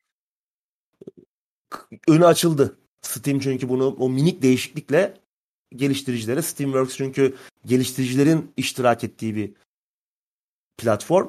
Geliştiriciler de onu okudular, oradaki değişikliği. Artık Steam daha sık güncelleyecekmiş. Çünkü geliştiricilerden de şikayetler vardır muhtemelen. Adamlar oyun mu geliştirsin? Şimdi ben seninle oyun geliştiriyorum. Ben Mozambik'in ekonomisine mi bakacağım abi? Ben oyunu bir yerde satıyorum. Adam da oyunumu yayınlıyor. Benim için bir zahmet bir çalışma yapsın. Ben bir de oradaki ekonomik değerlere mi bakacağım? Türkiye'ye bilmem ne muz cumhuriyetlerini mi takip edeceğim? Ya yani? Tek kişinin yaptığı oyun var. Adam evet. Adam tek başına oyun yapıyor. 2 kişi oyun yapıyor. Sırf bunun için bir tabii kişi tutma ihtimali yok. Adamlar da o konuda yapacak hiçbir şey yok. Bir de şöyle bir şey de var abi. Muhtemelen Valve'ın da daha sık güncelleyeceğiz demesinin sebebi şu. Şu an tamam bize zaten kriz var. Biz yalan olduk da dünyada da şu an savaş sebebiyle bir kriz var ve önümüzdeki kışın gerçekten zor geçeceği söyleniyor. Yani bizim memlekette söylenmiyor da gelişmiş ülkeler bunu söylüyor vatandaşlarına. Hani önümüzdeki kış zor geçecek. Onu söylemiş olmam lazım. Yani küresel şeyin aslında nedeni bu. Bizi geç. Yani şu an küresel ekonomik belgeler bunu gösteriyor. Steam'in aslında bu değişiklik yapmasının nedeni o zaten yani. Daha sık güncelleyeceğiz demesinin nedeni. Evet. Olay bu. Üzücü. Üzücü. Umarım daha güzel olur ileride her şey bizim için. Paramız değerlenir. İnşallah. Biz de çok daha kolay, eskisi gibi mutlu bir şekilde oyunlara erişiriz. Her indirimi sevgiyle kucaklarız. Doğru. Ya çocukken zaten oyun almak için para biriktiriyorduk. Kazık kadar adam olduk. Ben 23, sen 25 yaşındasın. Hala bunları düşünmememiz lazım değil mi abi? Ragnarok çıkıyor, 800 lira için para mı biriktirsek, ne yapsak? Onu almasak da Ragnarok mu alsak değil mi? Bunları düşünmememiz gerekiyor diye düşünüyorum. İnşallah da düşünmeyiz. Sıradaki haberi geçiyorum abi, ekleyeceğim bir şey yoksa. Yok. Evet. Yeni Silent Hill oyunları yolda abi. Bunu geçen hafta sanki konuşmuştuk değil mi abi bu maddeyi? Etkinlik gerçekleşecekti. Evet. Tam bir gün sonra bizim gündemden. Geçen çarşamba o beklenen etkinlik yapıldı. Yeni projeler duyuruldu. Böyle 40 dakikalık falan bir önceden kaydedilmiş bir gösterim yaptılar. Böyle bir yalandan bir Silent Hill fonuyla. Komik olmuş. Japonlar böyle komik şeyler yapıyorlar. Evet. İşte üstten şeyler sallanıyor. Işıklar. Böyle bir sis falan var. Önde de işte arkadaşlar konuşuyorlar. Güzeldi. Ben bir an biz yaptık olarak sandım o şeyi. Yani bizim seninle olan skill'lerimiz de tam onu çıkartır tamam yani. Evet. Bir öteye geçemeyiz ama onu yaparız yani. Bizim elimizden çıkmış gibi. Düşük bütçeli güzel bir mizansen kurmuşlar kendilerince. Evet. Önce oyunlardan başlayalım. Neler duyuruldu? Silent Hill 2 Remake. Yeniden yapımı. Söylentiler vardı zaten. Sızıntılar. Hepsi doğru çıktı. Gerçek oldu. Layers of Fear ve The Medium gibi oyunlardan tanıdığımız Polonyalı Bloober Team geliştiriyor Silent Hill 2'nin yeniden yapımını. Umudum yok. Daha önce de söyledik, konuştuğumuz gibi. Videoyu da izledik artık, fragmanı. Daha da umudum azaldı benim. Yani hani James Sunderland'in tipinden falan bahsetmiyorum. Evet, benzememiş yani. O önceki oyundaki haliyle çok alakası yok. Ama ondan da bahsetmiyorum. Genel olarak fragmanı da beğenmedim. Bloober her ne kadar korku üsluplarını ve yaptığı işleri sevsem de bence Silent Hill'deki hissi yakalayabilecek veya işte onu bir adım öteye taşıyabilecek ki bir yeniden yapımdan bunu bekleriz. Resident Evil 2 Remake gibi. Bu seviyede bir ekip değil bence Bloober Team. Masahiro Ito, orijinal Silent Hill işte hatta Piramit Kafa'nın tasarımcısı. Akira Yamaoka, oyunun o meşhur müziklerinin bestecisi ve ses tasarımcısı. Projenin içinde Bloober Team'le beraber çalışacaklar ama bence bu iki ismin de projeyi daha Bloober'ı daha yukarıya taşıyabileceğini ben pek zannetmiyorum. Anlaşılan Konami Resident Evil 2 Remake'i çok kıskanmış. Hani bizim neyimiz eksik demiş. Bu işe girişmiş ama yani bence yeniden yapılacaksa ki bence Silent Hill 2'nin yeniden yapma bir ihtiyacı yok diye bir remaster'la da eli yüz düzgün bir remaster'la kurtarılabilirdi. Çünkü arkaik olan kısımları oyunun kendisine hizmet eden, oyunun yarattığı hisse hizmet eden şeylerdi. Yani oynayanlar az çok neden bahsettiğimi anlayacaklardır. Klasik zaten yani bunu daha iyi, bunu yeniden yapacaksan daha iyi bir şey yapman lazım. O da daha yetkin, daha büyük ölçekli işleri yapabilecek bir ekiple mümkün. Bence Bloober bu kalibrede değil. İşte sabit kamera yerine omuz üstü kameraya geçiliyor. Yani Silent Hill 2'de de çok tamamı böyle çok da sabit. Yani Resident Evil 2 gibi bir kamera yoktu aslında. Ama mesela Silent Hill 2'nin bence en etkileyici, en korku dolu anları da o sabit kamera açısının kullanıldığı anlardı. Yani aklımızda kalan anlar hep öyle anlar. O yüzden omuz üstü kamerasına geçiş, evet, oyun dünyasına daha yakın olma, oyun dünyasını daha içinde hissedebilmek için önemli. Ama işte o Silent Hill 2'nin sinematik anlatımı, kendine az anlatımı nasıl kotarılacak? Onu oyun çıkınca göreceğiz ama çok bir benim beklentim yok ne yazık ki. Yani seriyle, açıkçası bu oyunla tanışacak arkadaşlar için biraz üzülüyorum. Yani bence vasattan hallice bir şey oynayacaklar. Sen ne diyorsun remake'e? Sonra diğer oyuna geçelim. Çok bir umudum, çok bir beklentim yok. Seninle de zaten konuşmuştuk bunu. Kamera açıları için de şöyle bir şey söyleyeyim. Şimdi konuyla aslında biraz alakası olacak ama eski oyunlardaki gördüğümüz kamera açılarının hepsi aslında teknik olarak yetersizliklerden dolayı bir şekilde ya burada iş yapar abi, fazla da oynamayalım, fazla kurcalamayalım şeklinde konmuş, sabitlenmiş bir şekilde idareten de işe yaramış kameralar. Özellikle oyunlarda, çıkan oyunlarda. Yani aslında adamların istekleri, hayalleri o değil. Keşke aynı adamlar yapsa da esas hani vizyonlarını görebilsek ama ya o adam kamerayı gerçekte nereye koyardı, sana nasıl bir kontrol verirdi, onu adam bugün yapsa çok rahat bir şekilde öğrenebiliriz. Ama maalesef öyle bir durumda söz konusu değil. Benim çok büyük bir şeyim yok, beklentim yok ilk oyundan. Gördüklerimi de çok beğenmedim. Ama tabii bu gördüklerimiz 50 kat değişecek ama o şeyi almadım yani. Hani kumaşı hissedersiniz ya. O evet. Videodan o kumaşı hissetmedim ben. Öyle söyleyeyim. Ya bir de şey vardır Silent Hill 2'de. Onunla ilgili bir yorum gördüm. Nerede gördüm bilmiyorum. Bizim izleyicilerimizden biri yazmış. Ben de ona katılıyorum. Aynı şeyi düşündüm ben de izlerken. Şimdi tabii oyunla alakalı spoiler da vermeyelim ama hani James Sunderland oyunun ana karakteri Silent Hill kasabasına geldiğinde çok da ne olduğunu anlamaz. Yani böyle bir salaklaşır ve olaylardan bir anlam çıkarmaya çalışır uzunca bir süre ki bu da aslında oyunun yaratmaya çalıştığı hikaye, yaratmaya çalıştığı hisle, oyun hikayesiyle, oyunun vardığı noktayla falan çok anlamlıdır. Çok büyük bir anlam kazanır. Fragmanda Sunderland çok bilinçli böyle kendini dövüyor, yerlere yumrukluyor falan böyle bir o hava fragmanda yok zaten yani o orijinal oyunun havası. Bir de işte hep ikonik sahneleri koymaya çalışmışlar. Ya böyle bir iki insanların hatırlayacağı sahneye koyalım da hani gerisinde oyun yem gibi hani. Evet. Yani oyun böyle bir şey çıkmayabilir. Hani gördüğümüz gibi daha farklı üzerine çok oynanmış bir şey izledik muhtemelen yani. Doğru. Ama umudum yok. Yani önceden zaten ilk sızıntılar, söylentiler çıktığı zaman da umarım Bloober yapmıyordur diyordum. Hani Bloober'ı seviyor olmama rağmen yaptığı işleri. Ben The Medium'u da beğendim yani. Hani Medium'u da öyle yerin dibine sokmuyorum. Oynanış sıkıntıları dışında bence gayet hikayesiyle ve anlatmaya çalıştığı şeyle bence güzel bir oyundu. Yani en azından 10 üzerinden 7'lik bir oyundu. İyi bir oyundu yani. Yaptıkları işleri beğeniyorum ama yani kesinlikle Silent Hill kalibresinde değiller. Diğer oyuna geçersek Silent Hill Townfall. Bu daha ufak ölçekli bir iş. Stories Untold ve Observation isimli iki tane çok iyi korku oyunundan tanıdığımız No Code geliştiriyor bunu. Ufak çaplı bir Silent Hill oyun dediğim gibi. Bloober kadar tanınmıyor olsalar da en azından onlar gibi boylarından büyük bir işe kalkışmamışlar. Daha ufak ölçekli, daha küçük bir oyun yapıyorlar. Yetenekli bir ekip Silent Hill serisine böyle farklı tarzda bir dokunuş katabilirler. Ben hem Stories Untold'u hem de Observation'ı çok beğenmiştim. Değişik korku oyunları. Yani onların da böyle kendi kafalarında, kendi tarzlarında bir korku tarzları var. İndirimde mesela işte Stories Untold alınabilir veya Observation Steam'e gelmişti galiba. Önce Epic'te çıkmıştı.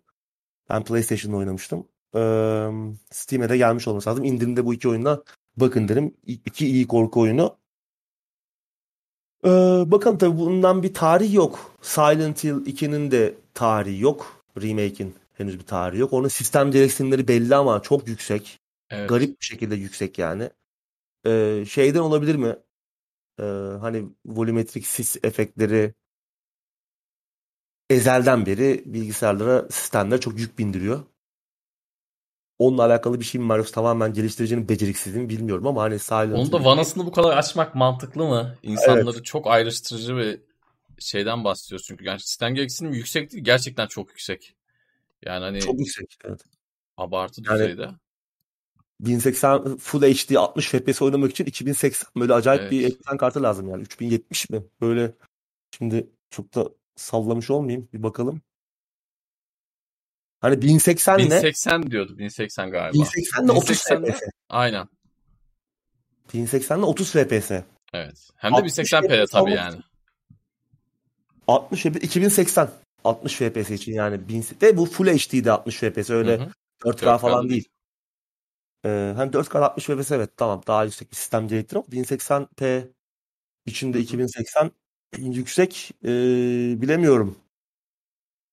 Şey olacakmış işte, bütün bir kasabayı hiçbir yükleme ekranı olmadan dolaşabilecekmişiz. Tamam, bunlar yapılabilen şeyler. Hani evet, bu God of War 3'te de hiç yükleme ekranı yoktu. Doğru. PlayStation 3 oyunu. Bunu herhalde yani, şey için diyorlar yani hani eskiden olduğu gibi değil demek için diyorlar. Yani ben evet, öyle anlamak istiyorum evet, ya da. Yani yükleme ekranlarına tabii ki yüklemeleri bir yerlere sıkıştırıyorlar belli tabii, hilelerle. Hı. Yoksa oyunu böyle tamamen o anda belleğe yüklemiyor oyun yani. Yüklemeye devam ediyor. Sen giderken ufak açıyor arkadan. Tabii. Farklı yerlerde, farklı noktalarda, bir ara sahnede belki o yüklemeler gerçekleşiyor. Bunları güzel gizledilerse tamam ama teknik açıdan çok da yine yüksek bir şey beklememek lazım. Burada bir yine optimizasyon sıkıntısı olacak gibi. Konsol bu arada PlayStation 5'e geliyor sadece. PC'ye de gelecek ama Xbox'a gelmiyor. Ama süreli bir şekilde mi gelmeyecek, hiç mi gelmeyecek onu bilmiyorum. Şu an belli değil. Townfall'la alakalı bir detay yok zaten. Ne zaman evet, çıkıyor, ne yapıyor, hangi platform yok. Belli değil. Bir şey oyunu var. Böyle bir streamerlar için Twitch'te işte bilmem YouTube'da falan yayıncıların böyle izleyenlerle beraber ortaklaşa oynayabilecekleri, işte izleyenlerin bir takım kararlara katılıp işte oyunun gidişatını değiştirebileceği, hep beraber insanların korkacağı. Bu aralar bu tarz şeyler moda ya. Böyle izleyicilerle beraber onların katılımıyla korku oyunları falan. O yoldan da gittikleri bir oyun yapmışlar. Çok ilgimi çekmedi. Bir şey de göstermediler oyundan zaten. Sadece anlattılar. O yüzden onu çok da bir şey diyemeyeceğim o konuda. Ama iyi yapılırsa yani onun da bir alıcısı var. Çünkü o Twitch'te falan o tarz işler çok popüler oluyor. Buradan da yürümek istemişler. Konami böyle biraz paranın kokusunu almaya çalışmış. Parayı koklamış. Son oyun projesi de Silent Hill F. Beklenen ana oyun bu olacak gibi görünüyor. 1960'lar Japonya'sında geçecek. Tabii bunu ana seriye nasıl bağlayacaklar onu göreceğiz 1960'lardan. Oyunun hikayesini psikolojik korku türünde muazzam visual novel, görsel roman hikayeleri yazan, öyküleri yazan Ryukishi07 kaleme alıyor. Bu başlı başına büyük bir olay. Çünkü çok popüler bu alanda. Çok iyi hikayeler yazıyor. Bu bence yayındaki en heyecan verici duyuruydu. Hem fragmanın görsel stili çok güzeldi. Hem fragmandaki müzik, o Silent Hill'in klasik tema müziğinin böyle biraz daha değiştirilmiş hali falan güzel görünüyordu. Umarım bunun için çok beklemeyiz. Bu iyi bir şey çıkabilir. Yani hikaye yazımı anlamında bu adamın işleri iyi. Tek korkum oyunu Hong Konglu Neo Bards geliştiriyor. Hani böyle remasterlar, bazı oyunların yeni nesil güncellemeleri dışında çok kayda değer bir işleri yok. Hani bence bunlar da kayda değer değil ama böyle hakikaten başlı başına baştan sona bitirdikleri büyük bir iş yok. O yüzden bu nasıl olacak bilmiyorum ama Ryukishi07 önemli bir isim. Buradan çok manyakça bir şey çıkabilir. Bir oyunda ben duyurayım. Silent Hill. Bunu da burada duyursun. Bunu da duyurusunu burada yapmış olalım. Tansel 06. Silent Hill oyunu yapıyor. Bu daha farklı olacak ama. Günümüzde geçiyor. Yarın saat 12'de detayları, videoları göstereceğiz arkadaşlar. Evet. Biraz eski ortaklarla işte birlikte. Zar mekanikleri olan değişik bir iş olacak. Onu da gösteririz bir ara. Evet. Zaten bu şeyden korkacaksın böyle. İsminin sonunda sayı olan adamdan korkacaksın abi. Aynen. Yani adam özellikle profesyonel Niki, yani profesyonel takma adı da sayı olan adamlar gerçekten çok farklı kafalarda oluyorlar. Aslında yarın da açıklarız tam oyunu. Evet. 12'de. Başka oyunlar da olacakmış. Başka ortaklıklar da yapmışlar ama duyurmadılar o oyunları. Başka mobil tarafı da muhtemelen boş geçmek istemiyorlar. Şimdi bir paket yanma derdindeler. Bu etkinlikte anlaşılan şey şu. Bir Silent Hill paketi. Yani streamerlar için toplu olarak böyle etkileşimli şekilde oynanabilecek bir korku oyunu da, bir remake de, yeni bir oyunda. İşin mobil tarafı da bence kesin olacak. İlerleyen zamanlarda onları da duyacağız.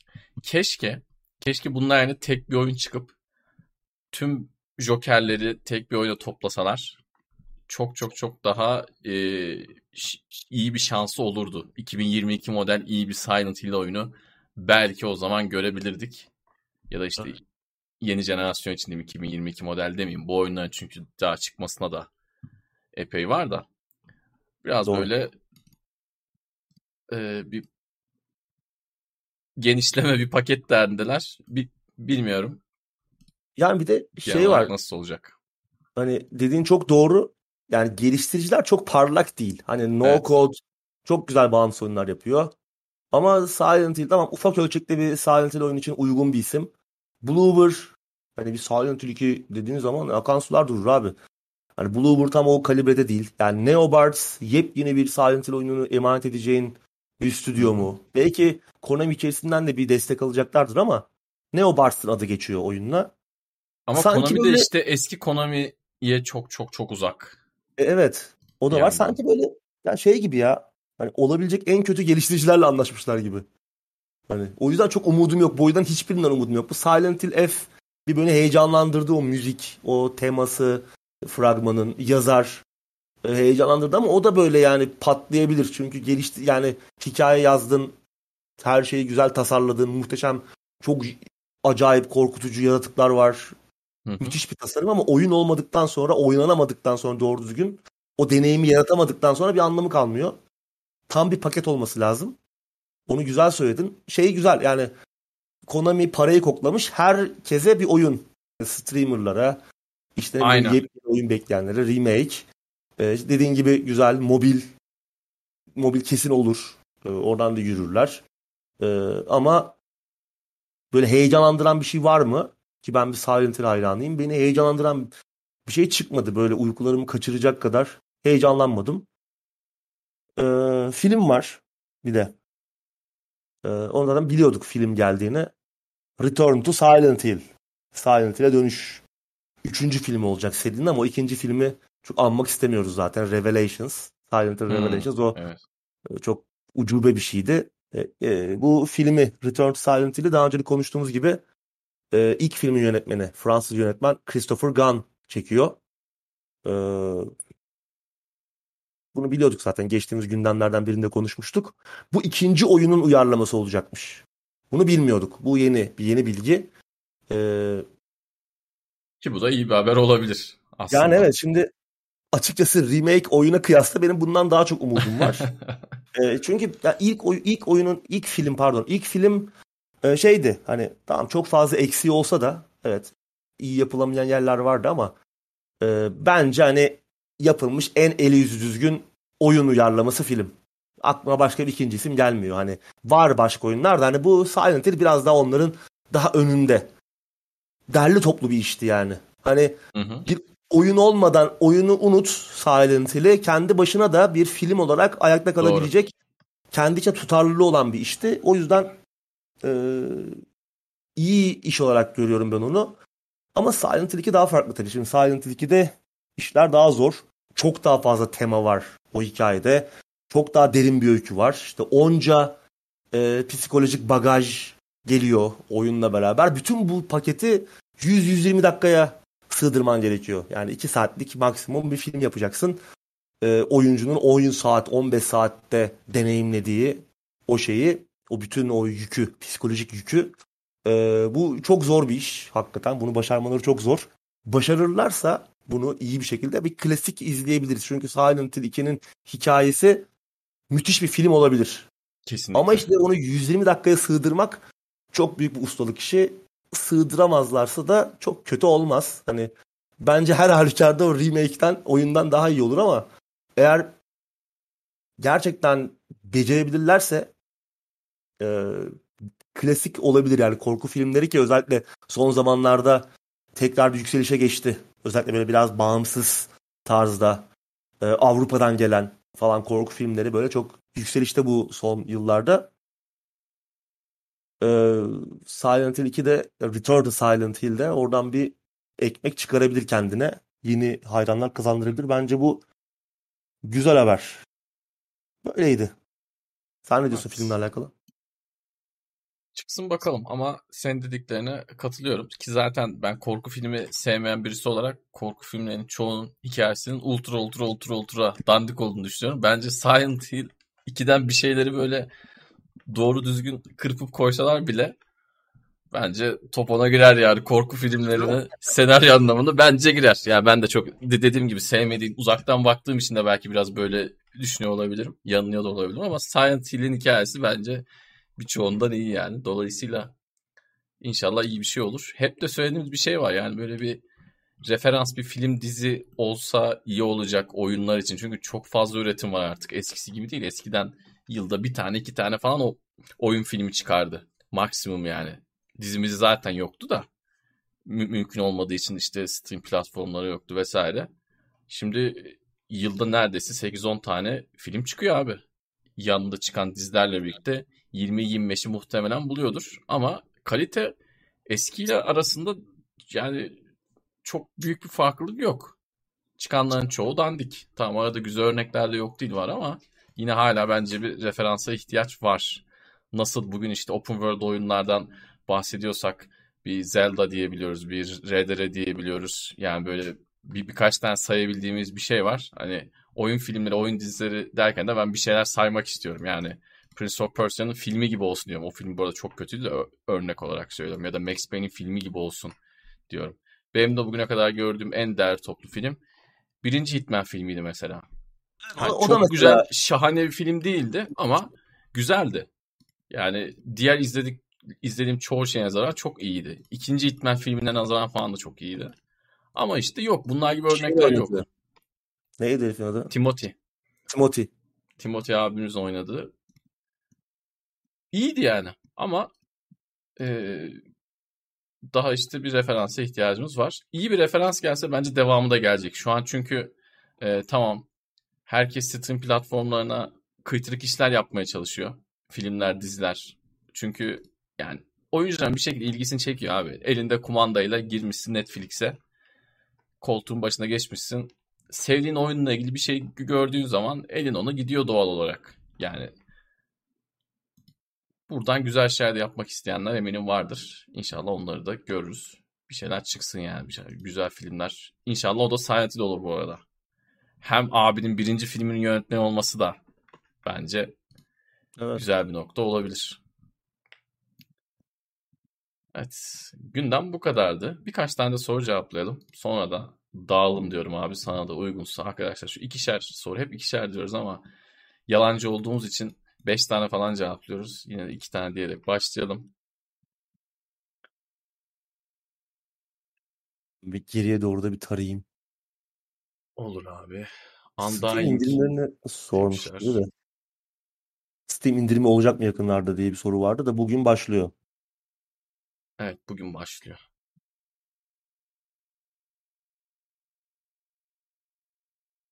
Cadılar Bayramı temalı. Game Pass'e zam gelir mi? Gelebilir ama inşallah gelmez. Game Pass'te çünkü çok uzun zamandan beri, hatta Game Pass'e indirim gelmişti hatırlayacaksın abi. 2-3 sene önce fiyat daha fazlaydı. Şu an tam ne kadar da hatırlayamadım ama indirim geldi. Şu an indirimli hali yani. Ayar çekilmiş hali. O zamanlarda dolar herhalde 8-10 lira falandı değil mi abi? Evet. Ya her an her şeye zam gelebilir ya. Yani. Evet. Her şeye zam gelebilir. Markete gittiğinde bile hani aynı şeyin fiyatını aynı bulmuyorsun. Tabii canım ya. Tabii o ki. Yüzden... Tabii ki. Aynen öyle. En basitinden peynir bile. Acayip bir artışta. Aynen. Silent Hill 2'den daha dandik bir film yapılırsa o da bir başarı. Ha, şeyden bahsediyor herhalde. Playas Cats. Silent Hill Revelation. Revelation miydi ya, öyle bir şeydi. O hakikaten o ne biçim bir işti ya. Ama Rıdvan dediği gibi 2006 Silent Hill, evet bahsettiğimiz o iyiydi yani. Bence de evet, Silent Hill ve Hitman. Hani böyle iyi, el yüz düzgün oyun filmleri. Başka aklıma gelmiyor açıkçası ya. Prince of Persia neydi abi? Yok steroidli Jack Gyllenhaal. Aynen. Ben Kingsley falan var bir de yani o filmden. Nasıl oynatmışlar adamı, ikna etmişler. Benim en çok beklediğim film herhalde Prince of Persia'ydı. Sands of Time ve Warrior Within'in çok büyük hayranıydım. Bir de çocukken şey vardı. O filmler hemen çıktığı gibi ilk gün giderdim. Haftalarca böyle sürekli beklerdim. Vizyon tayin ne zaman olacak? İşte şeyi falan hatırlıyorum mesela. Timothy'nin başrol seçildiğinde bir hani yabancı forumlarda bir tartışmıştık milletle. Ben Timothy'yi sevmiş miydim, sevmemiş miyim hatırlamıyorum ama o zamanlar böyle işte şu mu olacak, Jason Statham mı olacak, Jason Statham'dan nasıl ikna olacaksın, nasıl satayım. Onlar hiç olmaz canım. Onu savunan bir şey vardı yani, Jason Statham olsun falan diye. Zaten öyle bir kitle vardı. Timothy Olyphant iyiydi ya, bence iyi olmuştu. Bence yani. de iyiydi. İyi bir oyuncu zaten. Evet, iyi bir oyuncu. Bir de dizisi vardı, unuttum şimdi dizinin adını da. Justified de güzel diziydi, şimdi aklıma geldi. Araya sıkıştırayım hemen onu da. Ama Prince of Persia'da çok büyük hayal kırıklığı yaşamıştım yani. O üzmüştü.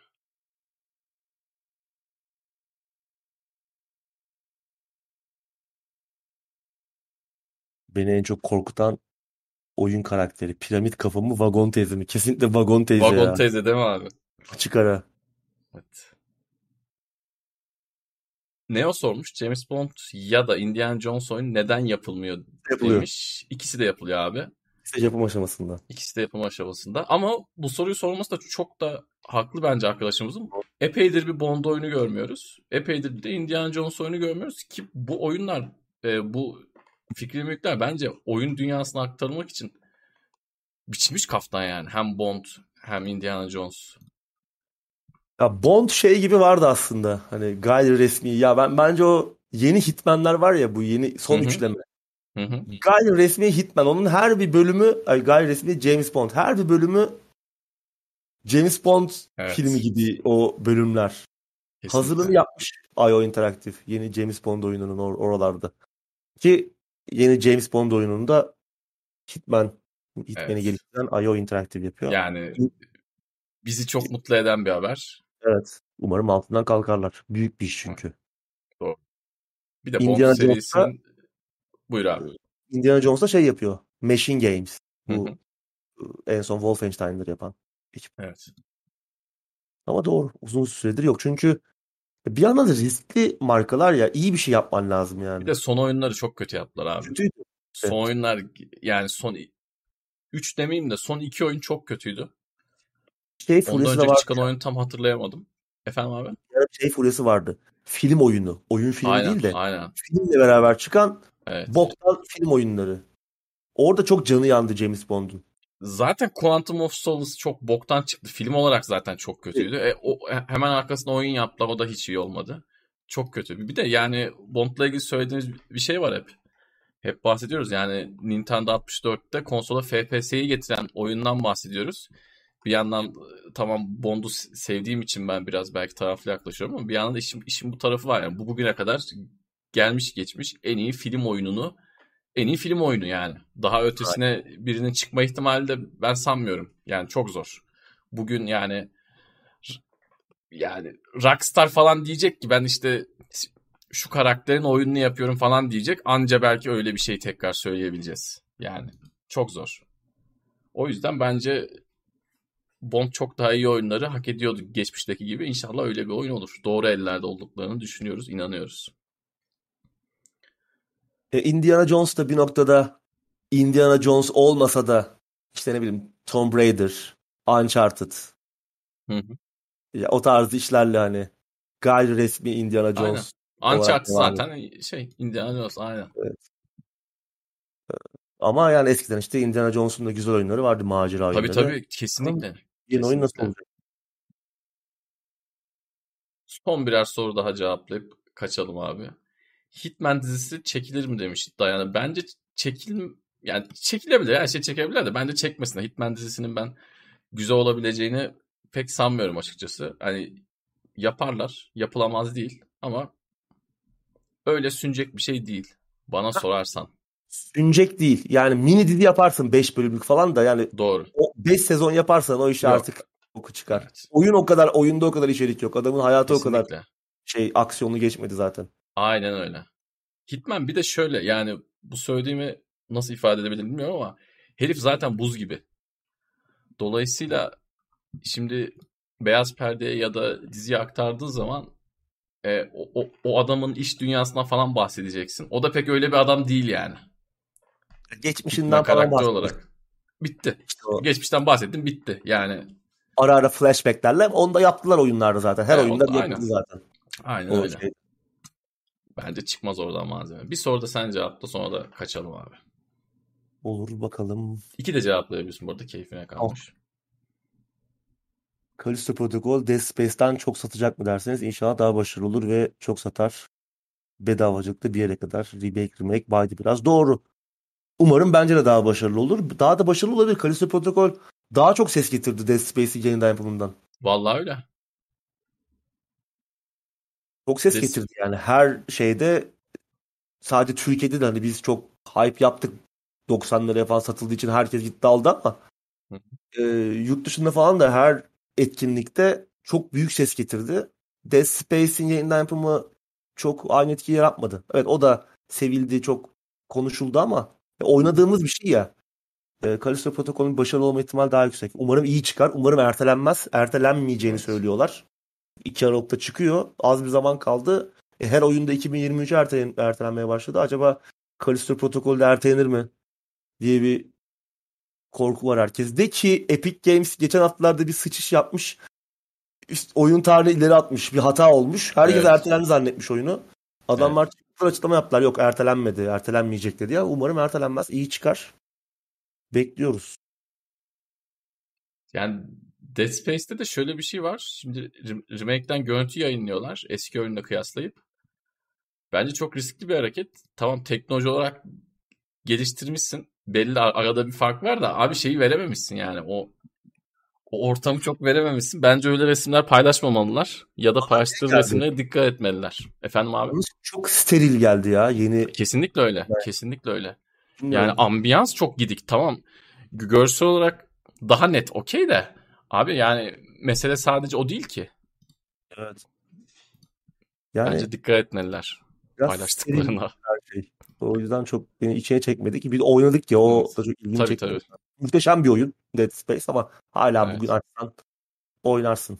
İyisi. Bir de eskisi yenisi resmini koyuyorsan demen lazım böyle bir vay anasını demen lazım. Yani o bizim PlayStation 3 döneminde yaşadığımız duyguyu o ekrana baktığımızda tekrardan yaşamamız lazım. Hiç alakası yok yani.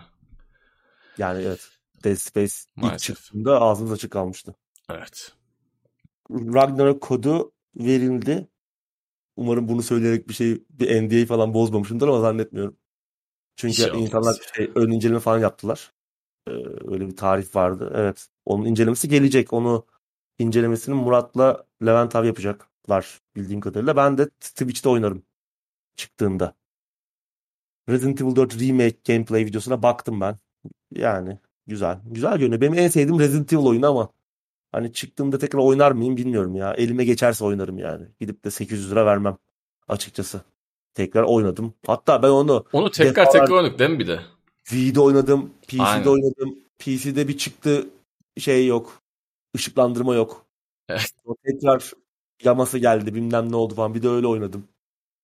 Onun sonra ilk remake'i V'deki zaten. Tabii. V'deki de remake yani. V çok iyiydi. V'deki versiyon çok iyiydi. Ben de en son V'dekini oynadım. Yeter ama dediğim gibi elimize geçerse belki bir bakarız. Ama onun için almam ya. Onu tekrardan bakayım demem. Son bir soru daha yanıtlayayım ben. Tabii ki. Tabii istediğin kadar abi. Ragnarok'un performans modu sorulmuş da. 4K native 4K 30 FPS, dinamik 4K 60 FPS, bir 120 FPS modu var. Bu muhtemelen 1080p ve kilitsiz. Frame kilidi yok. Artık VR'lı televizyonlar ve monitörler için galiba. Bir de 40 FPS modu var. 4K 40. O da işte 120 Hz televizyonlar için. Hı hı. 4 grafik modu olacak. Ama gerçek 4K 60 FPS yok. Dinamik. Evet. Dinamik çözünürlük. O PlayStation 5 Pro'da olacak abi. Orada da olur mu? Ondan da şüpheliyim ben ya. Evet. Senin varsa cevaplamak istediğin soru benden bu kadar. Ben de baktım. Bir şeyler bulamadım. Güzel bir soru var ama onu başka zaman konuşalım. İnşallah arkadaşımıza tekrardan hatırlatır. Tarkan oyun karakteri olarak nasıl oldu demiş. Onu ilerleyen haftalarda eğer soru cevap kısmında yetiştirirsen arkadaşımız tekrar hatırlatırsa üzerine konuşuruz. Tarkan çok sevdiğim bir karakter, benim de çocukken çok izlediğim. Hatta malzeme çok. Bizim eski Türk filmlerinde rahmetli Cüneyt Arkın'ın, rahmetli Kartal Tibet'in oynadığı karakterler hepsi bence bir Bond'la yarışır seviyede yani, bana sorarsan. Tarkan'daki ahtapotu. Aa evet. Evet.